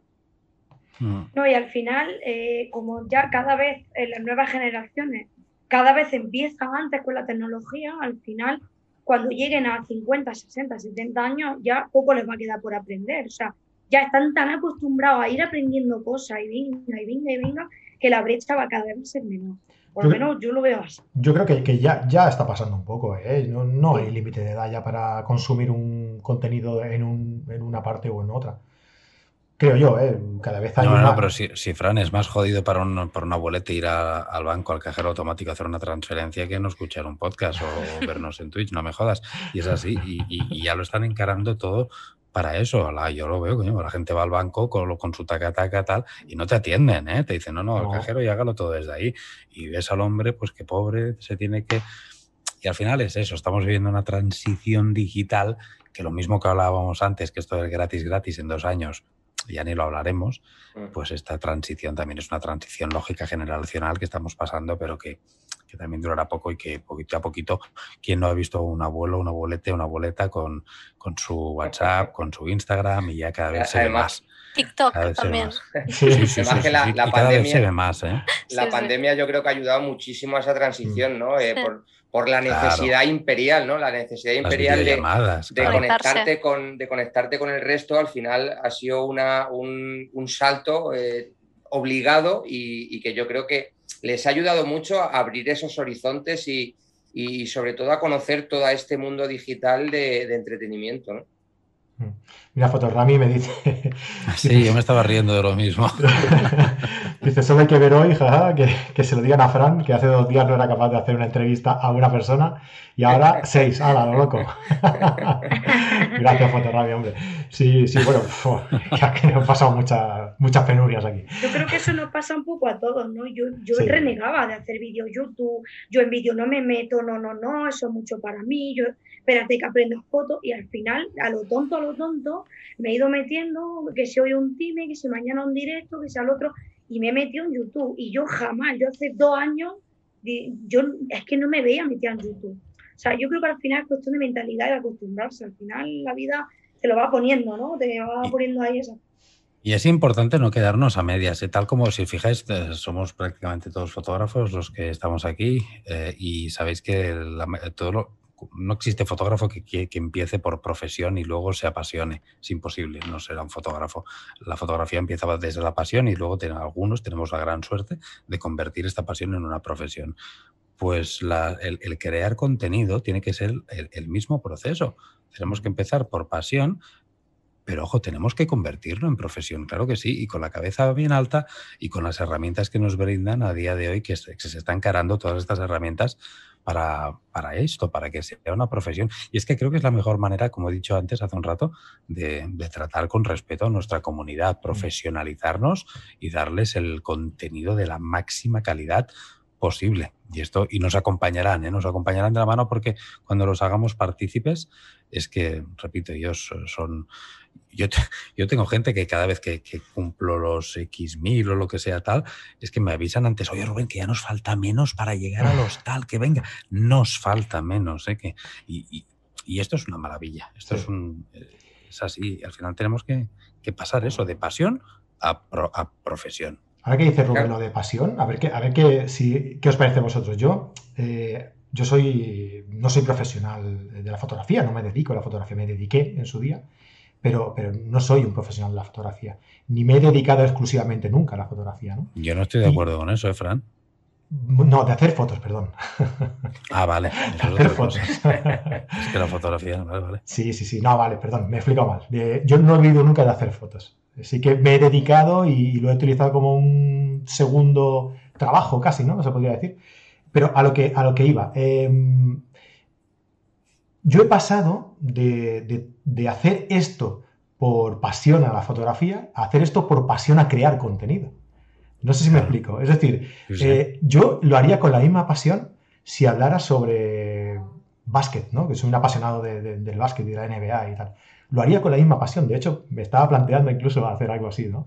Eh, ¿No pensáis que, esto de la creación de contenido es ya de por sí otra, otra faceta más por, la que apasionarse? ¿No creéis que hay gente que a lo mejor puede seguirnos no solo porque hablamos de fotografía, sino porque hablamos, simplemente?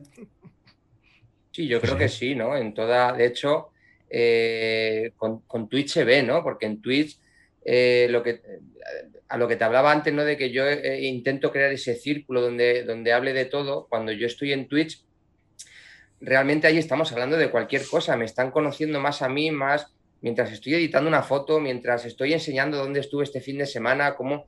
Pero es una charla, una charla amigable que estoy teniendo con, las 30, 40 o 50 personas que estén en el directo en ese momento. Y, al final yo creo que por eso están ahí, ¿no? Porque eh, si quieren ver, editar una fotografía, pues lo tienen en YouTube, ya resumido, eh, en escueto, por partes, con, sus puntos de interés si quieres ir a un punto determinado.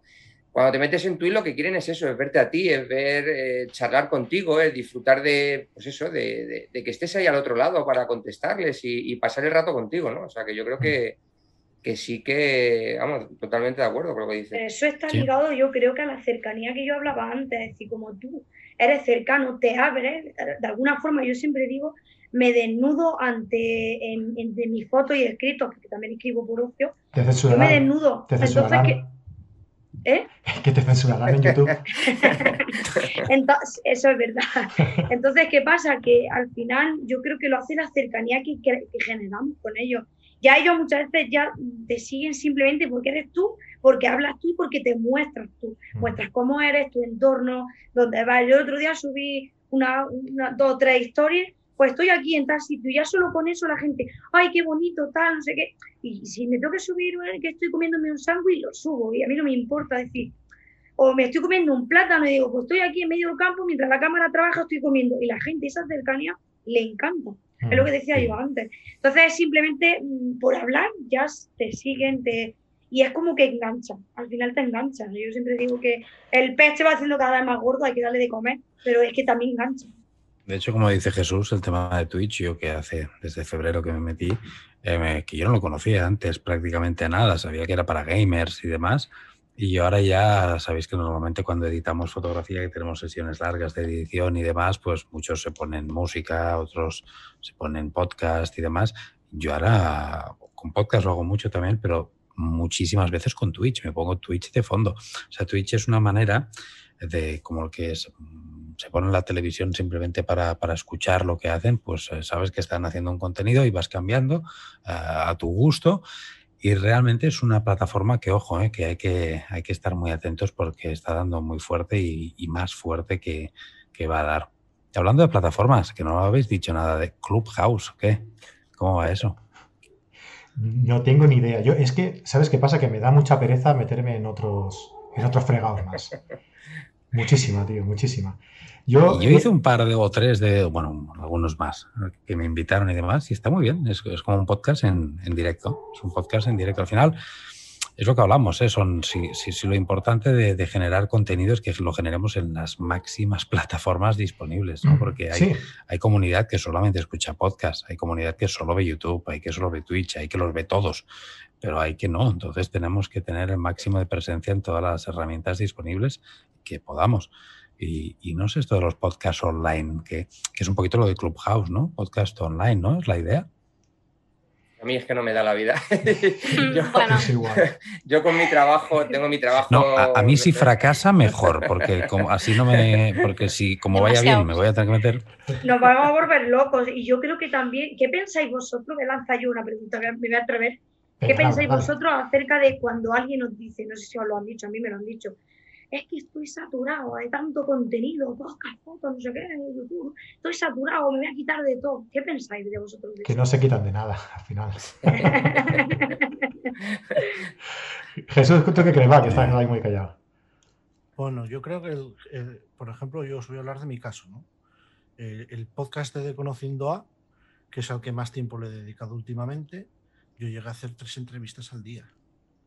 O sea, yo llevaba dos meses y medio y ya tenía casi todas las entrevistas hechas.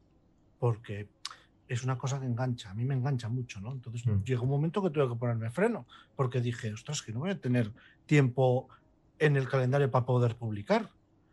Entonces, claro, también hay que poner un poco freno, ¿no? Y, sí. y, sobre todo el tener la hoja de ruta clara de decir, bueno, voy a traer a esta persona que habla de este tipo de fotografía, que es más o menos conocida, y voy a traer a esta otra persona que no la conoce mucha gente y así tengo las dos partes, ¿no? Entonces es muy difícil también compaginar. Yo descubrí que bien funciona Google Calendar ahora porque, porque tenía que tener una agenda, porque yo llegaba un día y no sabía, miraba la agenda y me dijo, sí, tengo dos. Y a lo mejor me dice mi mujer, hoy tenemos que ir a comprar. Pues, pues mira, a las 7 tengo que grabar y a las 9 tengo otro. Yo tengo grabado con invitados un sábado por la mañana, tengo eh, eh, eh, invitados, acabar a las 4 con Fran Nieto, acabarás una y media, dos de la no, mañana. No, sí, ¿qué sí, y empezamos a las nueve de la noche. o sea, y al final solo es una hora de podcast. Pero, pero es así, a mí me engancha muchísimo. Cuidado que tu mujer te va a echar de casa ya. ya te digo.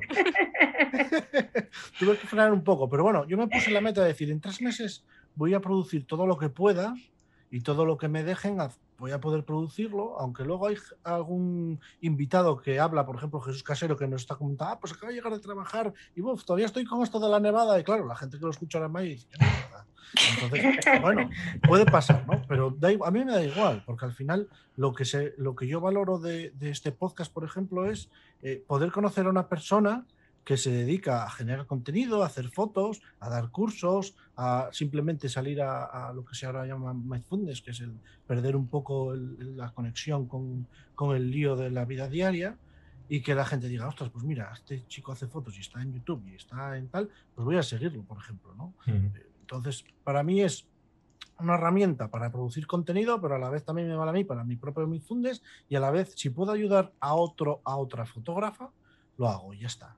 De hecho, en mi podcast, en el, en el, grupo de Telegram, donde está la mayoría de la gente que, que, apoya el podcast, prefieren gente que no es conocida. Y claro, yo ahora me encuentro que digo, ostras, pues tengo unos cuantos conocidos, que a ver cómo los voy metiendo ahí, que a ver cómo puedo. Pero bueno, de vez en cuando, pues eso, meto uno conocido, otro poco conocido. Y por ahí vamos, ¿no? Sobre todo eso, que es un enganche de generar, no sé, es como la fotografía nocturna, que te engancha mucho y vas mm. luego... Pues macro. Sobre, lo, sí. Una vez que empieza, ¡boom! Sobre los conocidos, eh, Jesús, si, si, quieres dejar el mío para Navidad, ¿eh? lo dejas, ¿eh? Si quieres. Para cuando quieras, ¿eh? El tuyo, el, el tuyo, me gusta mucho porque como tenemos confianza te puede meter un poco más de caña. Y tú que le meto caña a todo el mundo, pero bueno, es un poco... Sí, sí, conmigo te cebas.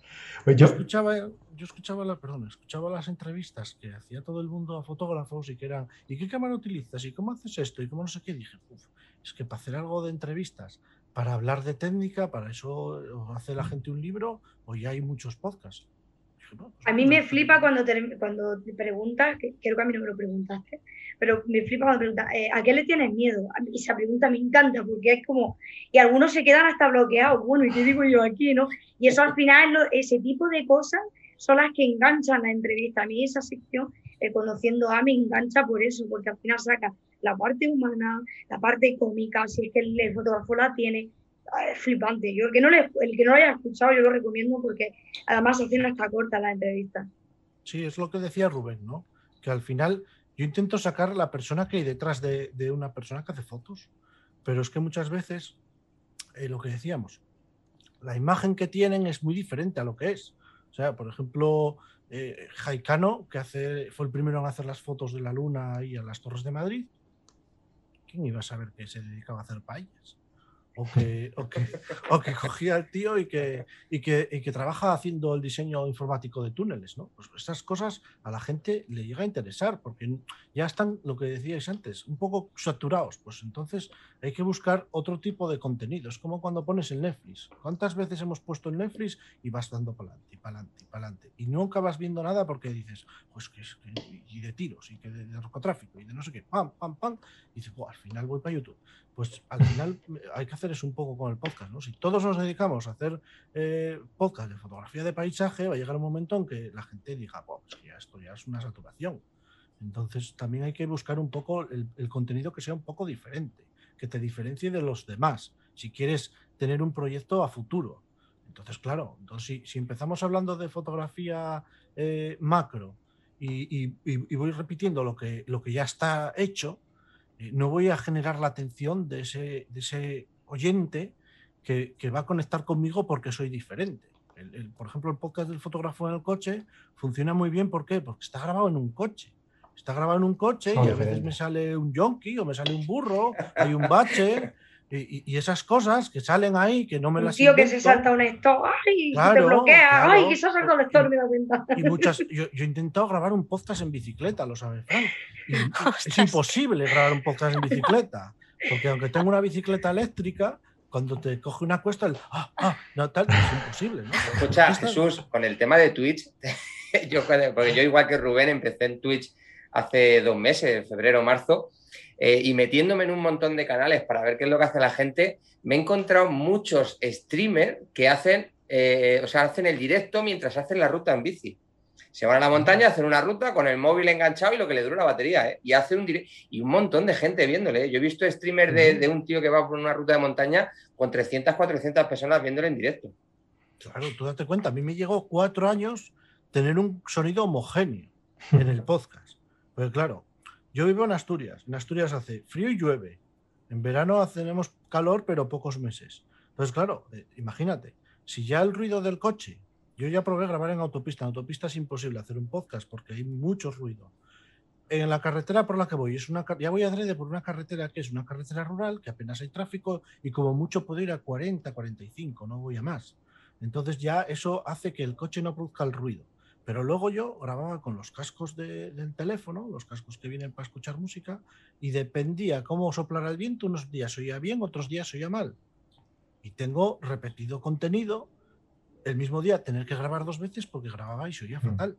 Hasta que gasté dinero cuatro años después y más o menos se oye medianamente bien y ya está.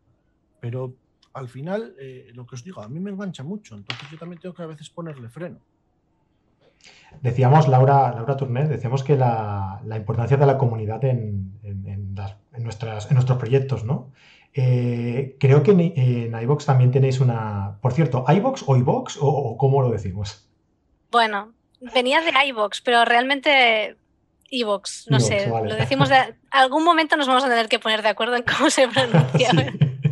Pues vosotros tenéis también eh, planteado ese, esa, esa parte, ¿no? La, parte de comunidad, ¿no? ¿Cómo, ¿Cómo, lo planteáis eso en los, en los creadores de contenido, en los eh, podcasters? Bueno, es lo que estabais diciendo antes, lo de contestar a la comunidad es muy importante porque ahí la gente te está dejando comentarios que son muy positivos pues, para, para, el podcast, para que otras personas se interesen, para que se genere conversación, para que tú mismo puedas preguntarles qué les interesa y poder trasladarlo ¿no? a, a, tu parte de, de, creación de contenidos. Pero, pero sí que es muy importante mantener el contacto directo. Yo creo que con todo este tema de, bueno, pues los, con los podcasts, con los vídeos en YouTube, en Twitch, lo que hemos conseguido es que el creador de contenido ya no tiene una barrera con el oyente. O sea, digamos que, que es eh, bidireccional la conversación, ¿no? Que antes tú pues ponías la tele, te comías lo que tocara, si no te gustaba, pues tampoco podías ir a redes sociales a quejarte, ¿no? Y no había feedback de ningún tipo, pues al igual te harían alguna encuesta y ya. Y ahora es un constante feedback de, y eso es lo que hace también fuerte a, a, la comunidad y a lo que estás haciendo y a que tenga continuidad el mantenerte muy en contacto. Eh, y también es muy importante, pues eso, en tus mismos creación, o sea, en tus mismos vídeos, que eso creo que la gente que, que, crea contenido en YouTube lo tiene como muy interiorizado de ah, suscríbete al canal, dale al like, no sé qué. Esto yo a los podcasters casi no se los veo hacer, o sea, cuesta, no está como tan interiorizado y es que la autopromoción dentro de tu mismo contenido es súper importante. Incluso cuando tienes la, los mecenas, pues que, que recordarles de, oye, apóyame, que podré hacer, uh -huh. o me quiero comprar una tabla de sonido, ver si me ayudas, ¿no? Un poquito todo eso, ¿no? Ese problema yo me lo encuentro mucho, eh, varía mucho de plataformas, ¿no? El, tú en Instagram, eh, cuando pones, por ejemplo, ¿no? Tú en Instagram subes una historia y, y, pones a lo mejor el típico texto de si te gusta, dale a guardar y compartir, ¿no? Para, para fomentar un poco el SEO de, de, la plataforma y así puede llegar a más gente. La gente te lo critica, ¿no? Te deja, eh, qué pesado con lo de guardar. Y lo que tú estás diciendo, luego en YouTube, en cambio, no hay vídeo que no haga ningún youtuber en el que no diga la coletilla y a lo mejor durante dos o tres veces eh, si te está gustando el vídeo, dale un like, suscríbete, y no pasa nada, ¿no? Y luego ya, ya está en Twitch, que en Twitch es eh, suscríbete al canal con Amazon Prime, con tal. O sea, ¿cómo varía ¿no? el, el concepto de, de, la misma idea en una plataforma o en otra? Un momento, un momento. Creo... Un, momento. Eh, eh, espera, Jesús, espera, espera, espera. Un momento, un momento. Eh, todo lo que estáis aquí en el chat, que ya sabéis que, que yo siempre lo digo, y hoy no lo he hecho, pero ya que me han sacado el tema, ¿eh? ¿qué tal si le dais un like ahí y os suscribís al canal? ¿eh? que somos más de 10.000 personas ya ¿eh? aquí en el canal. Y ya de paso, ya que estamos, eh, dale también, bueno, a suscri suscribiros también al canal de Laura, de Jesús Casero, de Rubén y pasos también por, por iVox por, seguir, para seguir los, los podcasts. Y a Jesús a Conociendo A, que es súper interesante el el podcast que, que, hace Jesús y el del fotógrafo en el coche, evidentemente, claro. Bueno, pues ya está, ya lo he dicho. Es... cuña. Yo creo que también. Espera, espera, espera, Laura, Laura, un segundito, dime, Rubén. No, no, no, era simplemente para deciros que, que yo es que me tengo que marchar. Sí, me imaginaba. Que, que, ya te lo comenté, que tenía que un poquito de, de, horario, que nada, que ha sido un placer estar con, con, todos vosotros, un gustazo y me encantaría estar más, más tiempo, pero tengo que hacer es y mañana muy tempranito toca, mm. toca Diana muy tempranito, hay que hacer más cosillas. Nada, Rubén, muchas gracias a ti por, por, por aceptar la invitación y por, y por, estar aquí este ratillo, tío, a pesar de todo el trabajo que tienes y, y de lo ocupado que estás. Pero te lo agradecemos un montón, ¿vale? Un abrazo. Oh, bueno, ha sido un placer, de verdad, y mil gracias Rubén. a todos. ¿eh? Igualmente a todos. Un abrazo. Hasta ahora, chao. Rubén. Gracias. Laura. Yo, yo lo que os... De... Uy, perdona, iba Laura. Sí. sí, Laura, dime. No, lo que yo digo, lo que referente a lo que ha dicho Jesús Casero, que yo creo que también depende de la forma, ¿no? En que lo diga. No lo mismo repetir siempre, suscríbete, no sé qué. Yo creo que también depende cómo lo digas, cómo lo sueltes, hay que ser espontáneo, fresco. O, como ha dicho Laura, ¿no? Eh, venga, que me voy a comprar, no sé qué, venga, ayúdame. O sea, hay que ser natural, no ser aburrido, no ser, venga, suscríbete, no sé qué. No, yo muchas veces digo, venga, apóyame, que me aburro, que no sé qué. O sea, ser original, natural, yo creo que eso influye mucho también a la hora de pedir apoyo. ¿eh? Eso se llama, ocurrir a la gente. Eso se llama rotura de patrón. Eh, la gente sabe que vas a pedir el, el, suscríbete y demás, pero no sabe cuándo. ¿no? Entonces, como por aquí me decía Julia de Juan, por ejemplo, ¿no? Me decía, ya tardabas. pues siempre hay un momento, ¿no? Siempre hay un momento que hay que soltarlo y. Claro. ¿no? decía Jesús. Yo empecé a hacerlo hace dos o tres capítulos.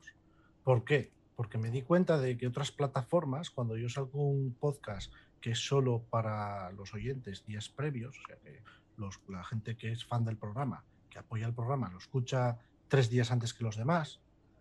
Cuando iba a otras plataformas, por ejemplo Google Podcast, que me está dando mucho por saco últimamente, em, se oían los ocho primeros minutos, igual que lo pueden hacer los usuarios de iVoox. Pero claro, el que escuchaba esos ocho primeros minutos no le entraba, como no lo decía, no había la cuña de apóyame y lo podrás escuchar entero, por ejemplo, ¿no? Entonces, y otros, pues mira. Pero esa cuña la ponemos de manera automática al final del audio. Sí, de manera automática. O sea que, claro, evidentemente no es lo mismo que que sea personalizada por ti. En, que en Spotify, incluso al principio, creo que aparece alguna vez, ¿eh? En el Spotify. Creo que en el principio sale en alguno de los audios, me ha salido a mí apoyo este, eh, para escucharlo completo, no sé qué sea que, y da mucho la brasa eso, ¿eh? porque yo estoy suscrita, estoy eh, apoyando el podcast, pero solo puedo escuchar ocho minutos. ¿Qué he hecho? Pues pensarme a vos y punto. y dejar el podcast. Gracias, Laura. sí, Te cuidaremos muy bien aquí. Cuidarme para cuando cree el mío. Llegará, no sé cuándo, pero llegará. yo las estadísticas que tengo de, mis audios, eh, la mitad lo escuchan eh, gente con la aplicación de Evox otro 30% lo escucha con aplicaciones de terceros y por ahí un 15% lo escucha en la web y el resto pone otros, más o menos. O sea que la mayoría de la gente lo escucha con iVoox. Yo os recomiendo que lo escuchéis con iVoox. ¿Por qué? Porque tenéis la opción de apoyar, lo primero, y luego tenéis la opción de poder escribir con vuestro usuario, con tal. Entonces, hay más feedback por ahí, ¿no? Por ese motivo me pasé yo, precisamente, porque digo, oye, quiero comentarlo, ya tienes que cambiarte la aplicación, no sé qué. Claro, claro. Laura, y los que quieran empezar más o menos, eh, pues no sé si por aquí, yo voy a lanzar la pregunta a ver qué tal. ¿Hay por aquí gente en el chat que le gustaría eh, empezar esta locura que nosotros que estamos aquí ya estamos un poco dentro, ¿no? Eh, pero hay gente por aquí que le gustaría empezar eh, a generar contenido para formar o para entretener simplemente a, los demás a través de, pues, de, la plataforma de YouTube, de, de, de, de donde queráis. Hay, gente que, le gustaría. Y mientras tanto, Laura, ¿qué crees que es necesario para una persona que quiera empezar a, a publicar sus podcasts? Bueno, lo habéis comentado, lo ha comentado antes Rubén, o sea, como en cualquier plataforma, tienes que tener claro de, qué va a tratar tu, podcast, eh, qué, van a durar tus audios, de qué vas a hablar, con qué frecuencia, porque tus usuarios estarán ahí esperando el día X a la hora tal para que les publiques el contenido. Y claro, eh, eh, lo hemos hablado antes, hay mucha competencia o hay mucho contenido, ¿no? Tenemos, estamos sobrepasados de contenido que no somos capaces de consumir. Pues, ¿cómo hacer para destacarte desde toda, bueno, desde todo, porque al final la gente tiene un tiempo limitado, ¿no? Entonces, e, eso es bastante importante. Entonces, pues luego, eh, cuando vais a iniciar, pues qué carátula va a tener mi podcast, eh, ponerle un título, obviamente hay que cuidar eso, ¿no? Que, que transmita lo que se va a encontrar el usuario, cuidar las descripciones, usar los tags de las etiquetas también, porque eso ayuda a que te encuentre el usuario cuando busca ah, en iVoox algo que escuchar, porque nosotros lo que hacemos así diferente a otras plataformas es que el usuario puede encontrar tu contenido sin necesidad de suscribirse necesariamente a tu canal, es decir, tú puedes poner fotografía en el buscador y te salen ahí una lista de audios eh, de fotografía eh, o un listado de podcast y ahí puedes encontrar contenido. O sea que realmente os pueden encontrar de muchas maneras, ¿no? Eh, eh, trabajar la comunidad, lo que decíamos, es decir, cuando empieces, aunque como decíais antes, al igual empiezas y solo tienes cinco escuchas, ¿no? Bueno, tienes que persistir, porque al final, lo que decía Jesús, al igual tienes 100 y nadie te ha comentado nada. Bueno, pues algún momento alguien se animará, eh, al igual, si también les invitas en tu contenido, les preguntas, oye, dejadme en los comentarios qué os ha parecido o de qué queréis que trate en el próximo episodio. Bueno, intentar anticiparte a esa interacción, sobre todo cuando empiezas, porque claro, eh, es cuando cuesta, ¿no? cultivar todo eso. Y, bueno, y luego promocionarse de, alguna manera. Nosotros eh, en Evox ya de manera natural el contenido va aflorando y, eso también funciona también si conocéis a otras personas en el sector de hacer crossovers o aparecer en su programa para ayudar un poquito ¿no? a, impulsarlo. Eh, y luego, pues la promoción igualmente, pues un plan de visibilidad, que también los tenemos en Evox, que también pueden ayudar a, aflorar el contenido para que luego pues eh, crezca de manera orgánica, ¿no? Pero para el principio destacar de, entre todo, de todo el contenido. Porque hemos hablado de, cobrar por trabajar, pero ¿qué, hay de pagar por, que te conozcan, no? ¿Tú lo aconsejas? Eh, ¿Tenemos que pagar para promocionarnos? No tienes por qué, pero si, si tú buscas crecer de manera rápida, te puede ayudar.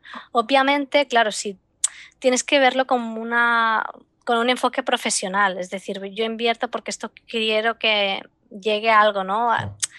Desde siempre, al menos al principio del podcast no estaba profesionalizado y la gente empezaba pues eso por hobby, porque le apetecía, tal y cual, no sé qué, ¿no? Pero bueno, en el mismo YouTube también hay eh, youtubers promocionándose, o sea, en todas partes a veces pues si quieres hacer un impulso rápido de destacar y empezar a crecer, pues te puede ayudar pero no es que lo necesites. Lo que pasa que eh, es algo que, se tiene que trabajar poco a poco. Eh, no, esperes eh, llegar y besar el santo, ¿no? De, golpe tener. Era, era, era, una pregunta con segundas un poco, porque yo sé que hay que pagar. al final, si lo que quieres es que. Sí, sí, al final, si lo que, si lo que quieres es llegar a un mínimo para que poder rentabilizar un poco tu trabajo, al final hay que acabar pagando. creo yo. ¿eh? es, lo, que hablábamos, ¿no? Eh, si, cuando de lo, que hemos empezado a hablar en el podcast, ¿no? Digo en el podcast, en el, en el directo. Eh, si queremos que, el creador de contenido sea nuestra profesión, cuando tú montas un negocio, pagas publicidad, ¿no? Haces, haces panfletos, haces carteles, todo eso es publicidad, ¿no? Entonces, aquí en, en, las redes sociales, ¿en qué se transmite? ¿no? Pues en publicidad para promocionarte, ya sea para promocionar una foto, un podcast, un vídeo, eh, está claro que tienes que invertir. Yo no, conozco ningún negocio que abra las puertas y sin, sin publicitarse eh, funcione, ¿no? Entonces, yo creo que aquí eh, nos cueste más o nos cueste menos, porque parece que es que nos cuesta pagar, ¿no? Cuando ah, es que has pagado por promocionar una foto ya, pero es que yo quiero que esa foto la vea la gente para que la gente me conozca, para que la gente sepa quién soy y, y que mi proyecto tenga algo de futuro, ¿no? Y, al igual que tenemos que mentalizar a la gente con que tiene que, eh, que tiene que pagar por este contenido, también tenemos que mentalizarnos nosotros que también vamos a tener que pagar para, ya sea, como dice Laura, ¿no? En equipo, eh, en publicidad y en todo para, poder llevar a flote el proyecto. Yo lo tengo marketing, ¿no? De que todo negocio tiene que tener su marketing también. Mm. Que al final lo que tú dices, la publicidad forma parte del comienzo ya cuando quieres sacar rédito o de publicidad o no llegas quizá al segmento que tú quisieras llegar. Tienes que pagar tu cuota en iVoox mensual, lógicamente.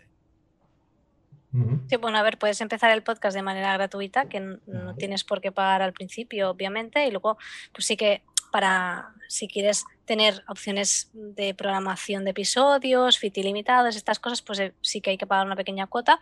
Luego están los planes de visibilidad, que, que esos son ya opcionales, si se quiere eso, lo que os decía del bus de...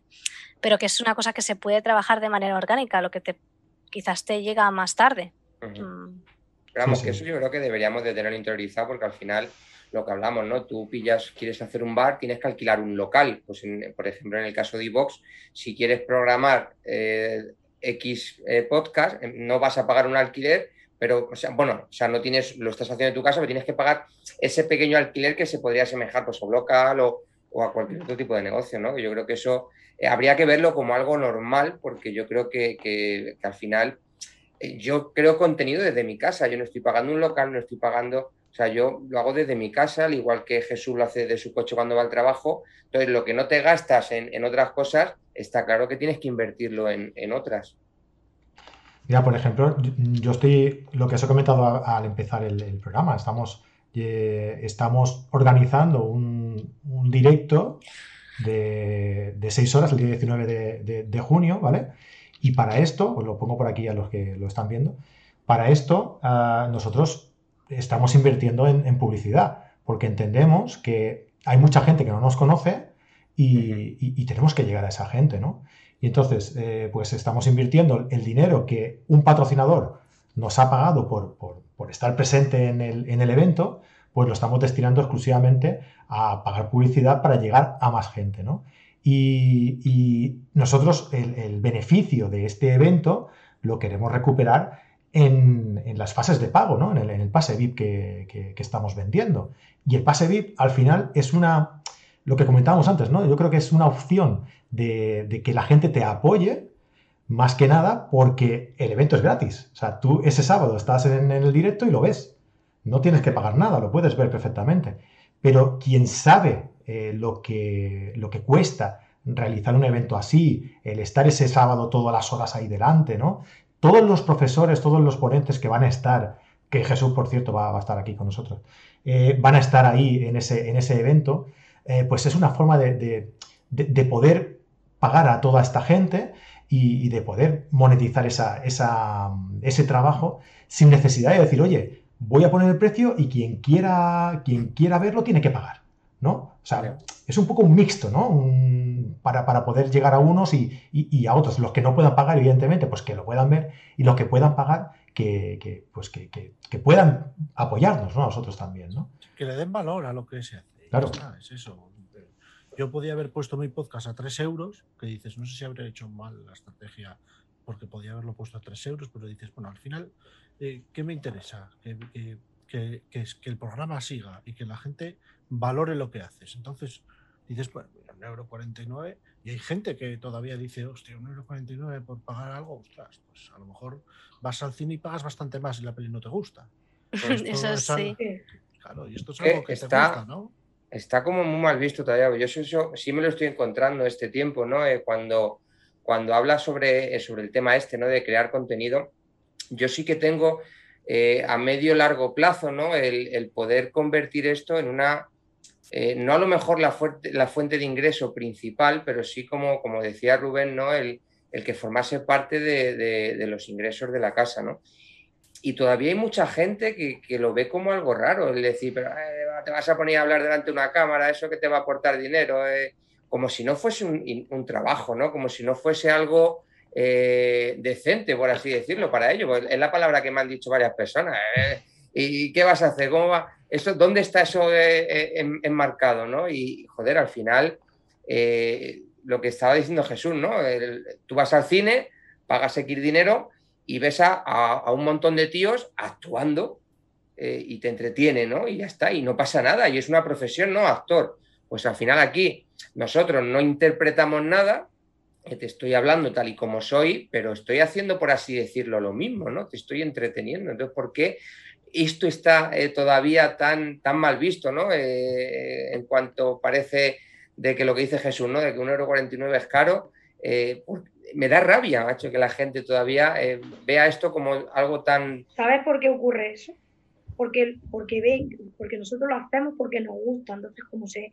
Ellos creen que porque como nos gusta, no es un trabajo como tal, creen que esto es solo por diversión, que solo es por pasarlo bien.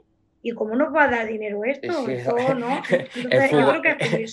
el, futbolista le gusta meter goles y la gente paga 80 o 90 euros por ir a un campo. Y porque parece, parece fácil, ¿no? Porque lo hacéis con pasión, le ponéis eh, ¿no? todo ese amor a lo que hacéis y, ah, bueno, cualquiera se puede poner delante de una cámara y contar cosas. claro, el futbolista al fin y al cabo el futbolista al fin y al cabo se cansa, ¿no? O tiene un entrenamiento, tiene un, físico determinado, y tú aquí, que parece como te sientas aquí delante de una cámara, un ordenador, editando tal y cual, lo haces con tanta pasión y con tanto ese, que es lo que decimos, que no, lo, no le dan ese aspecto de trabajo.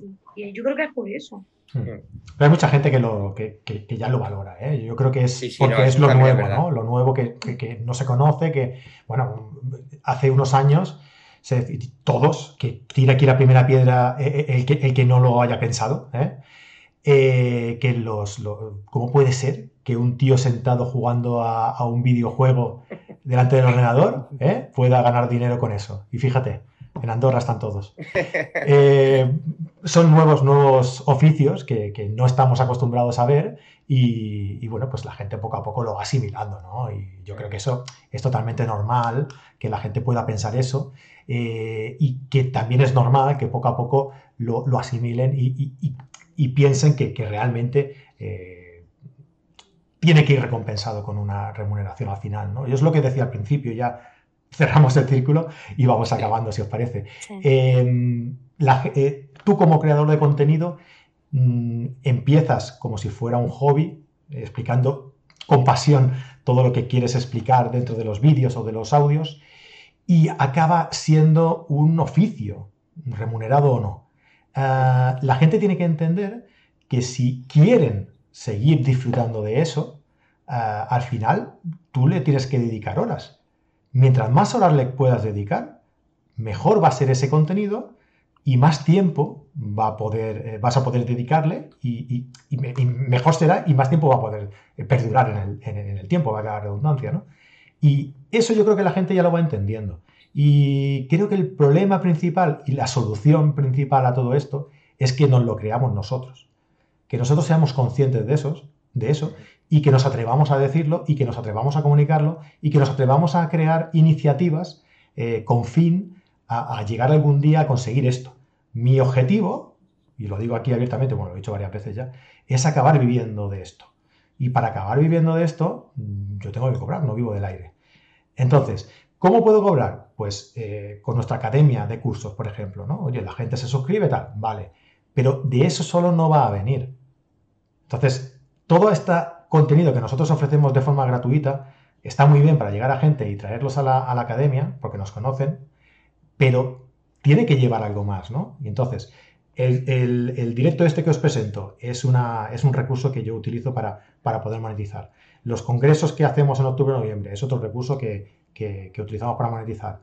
Y varias cosas que iremos haciendo, pues son recursos que al final nos tienen que derivar a que esto acabe siendo una profesión y podamos dedicarle el 100% de nuestro tiempo eh, a ello. ¿no? no sé si vosotros lo veis así o no.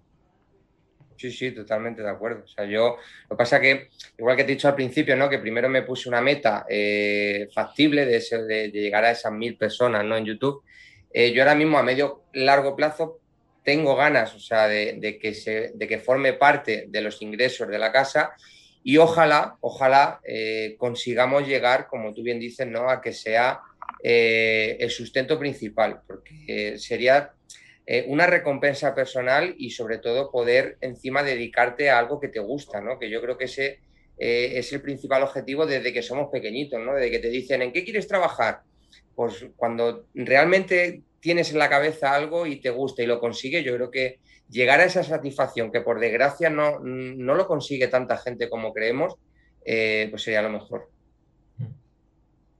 Yo de momento me pongo la meta de aumentar seguidores, que tengo muy poquitos, tengo ciento y algo, que oye, que, por, que siempre se empieza, hablo de YouTube, siempre se empieza desde abajo, entonces yo mi meta primero es regularizar mi ruta, mi X contenido en X tiempo y aumentar seguidores eso sí es verdad que luego la satisfacción es muy grande. Yo cuando llegué a los 2000 en Instagram, ¡buah! No me lo creo, ¡buah! 2000, madre mía.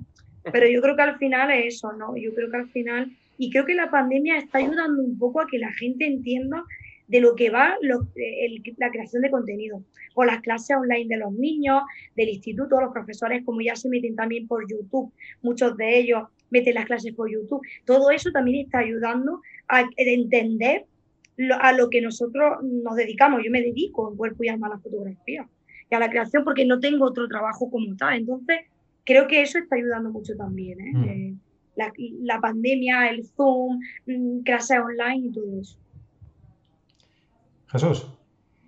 Bueno, yo, como yo vengo del podcast, también al podcast le ayudó mucho que las radios se tomaran en serio el podcast. Las radios no se tomaban en nada en serio el podcast y ahora están viendo que tienen más audiencia por medio de los podcasts que por las emisiones en vivo, ¿no? Entonces, ya no sé si Laura nos puede decir algo o no, pero yo creo que en, poco tiempo, o ya lo están teniendo en cuenta, el nivel de las audiencias para meterlos en el GM. Porque claro, tú escuchas podcasts de programas que se hacen de 2 a 4 de la mañana y a lo mejor es el más escuchado en Evox, por ejemplo, pero en su franja horaria los escucha 80.000 personas, pero en Evox a lo mejor tiene 20.000, 40.000 descargas ese episodio, ¿no? Entonces, desde que las cadenas de radio se han dado cuenta de que este producto, aunque esté pasado caducado, como digo yo, que es un programa que se ha hecho el sábado, durante la semana lo puede consumir muchísima más gente que lo consume en su horario de franja habitual, eh, parece como que el podcast ha tenido un valor más, ¿no? Le, han dado más valor, pero el, podcast ya estaba ahí, con lo cual para ellos también es una herramienta para, tener más audiencia. Sí, efectivamente lo que han hecho es eh, romper con lo que era la parrilla eh, temporal eh, limitada. O sea, tú tienes unas horas al día y no puedes emitir más contenidos de los que hay. Y luego tienes que, que evidentemente, las personas estén en ese momento escuchando lo que tú tienes que decir. Con el podcast cumples las dos. Por un lado, eh, atraes a gente que te puede escuchar en otra franja horaria que no es la que se emite el programa y luego que puedes crear contenidos ad hoc y es lo que ya están empezando a hacer entre las emisoras. O sea, al principio se habían limitado a enlatar los contenidos, ¿no? En, bueno, pues lo pongo en formato podcast y ale, y ahora están creando contenido específico. De, hecho, Cadena Ser, creo que es una de ellas. Cadena Ser ya se está metiendo en la creación de podcast. Sí. Entonces, al final, lo van a hacer. Todos, todos ya están. y, hablando, de y hablando de podcast, yo monto, hablando de podcast, yo monto un podcast eh, para la asociación en la que colaboro de contra el bullying. Ah, yo, soy la que hace el montaje, monto tanto el vídeo como el audio y se sube en plataforma YouTube y plataforma Evox y demás. Podcast, o sea que también me dedico un poco a eso, a modo colaboración. Chicos, leemos, pues leemos un par de comentarios de la gente que está por aquí y, despedimos, ¿vale? Si os parece. Perfecto. Venga, mira, eh, Car2195 nos dice, a mí, me, a mí para podcast desde luego me gusta más Evox y ello a pesar de que se me cuelga de vez en cuando. Esto... que nos escriba que, los vamos cazando todos los, los errores que hay y yo creo que estamos cerca de dejar todo bien estable, o sea que... Perfecto, pues CAR2195, ya sabes, eh, escribes a iBox y le dices, le explicas tu problema que te lo solucionarán eh, gustosamente. Eh, me dice, a mí me encantaría, espero empezar algún día, cuando preguntábamos aquello de si hay aquí alguien que le gustaría empezar en, este mundillo de crear contenido. Um,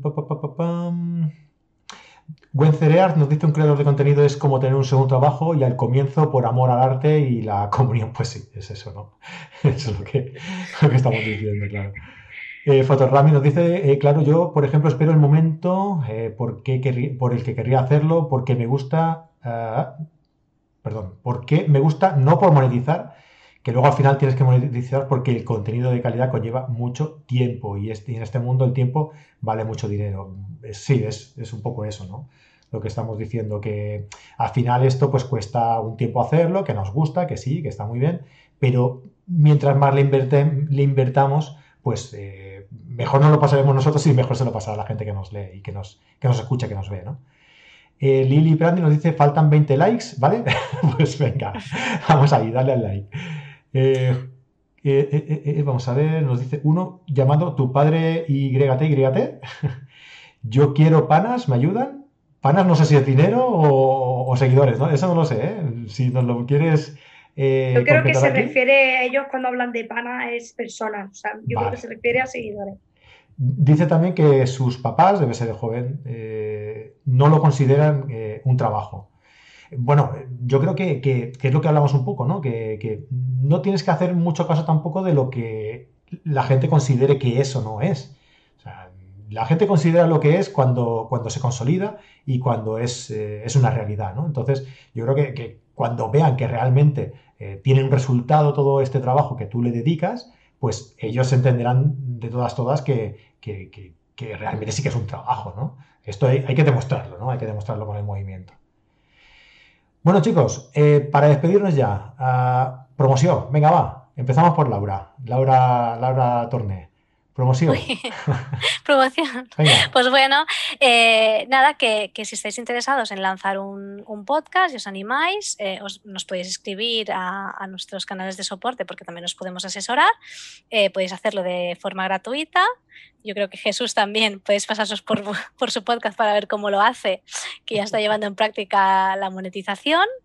Y, que os animéis, que pongáis valor a vuestro contenido, lo que decíamos antes, que, que no os dé vergüenza, eh, el precio al que establezcáis es importante.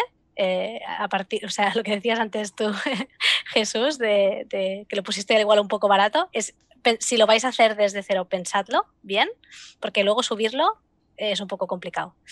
Y, nada más. Pues muchísimas gracias por, acompañarnos. Eh, yo quiero daros las gracias a, los que realizáis esta, este trabajo de difusión porque ha sido súper importantísimo para el crecimiento de todos al final. ¿no? Yo, como os decía, empecé grabando medio escondidas un poco con el móvil eh, mis podcasts y, desde que empecé hasta ahora, la verdad es que ha sido una evolución, ya, ya no, no por seguidores ni por otra cosa, sino una evolución personal que, yo agradezco muchísimo. Y si no hubiera habido plataformas como la vuestra, la verdad es que mm, para mí no hubiera sido posible. ¿no? Plataformas que lo ponen tan fácil eh, y ya sea para el que lo crea como para el que lo escucha. ¿no? Entonces, pues de ahí mi agradecimiento. Muchísimas gracias por estar hoy aquí con nosotros, Laura. Muchas gracias. Va, Jesús Casero, dale, tu promoción, venga. Pues nada, yo, mi nombre ahí le tenéis, eh, Jesús Casero Fotografía, eh, me podéis encontrar en, en, las redes sociales por ese nombre precisamente, tanto en YouTube, Twitch e Instagram.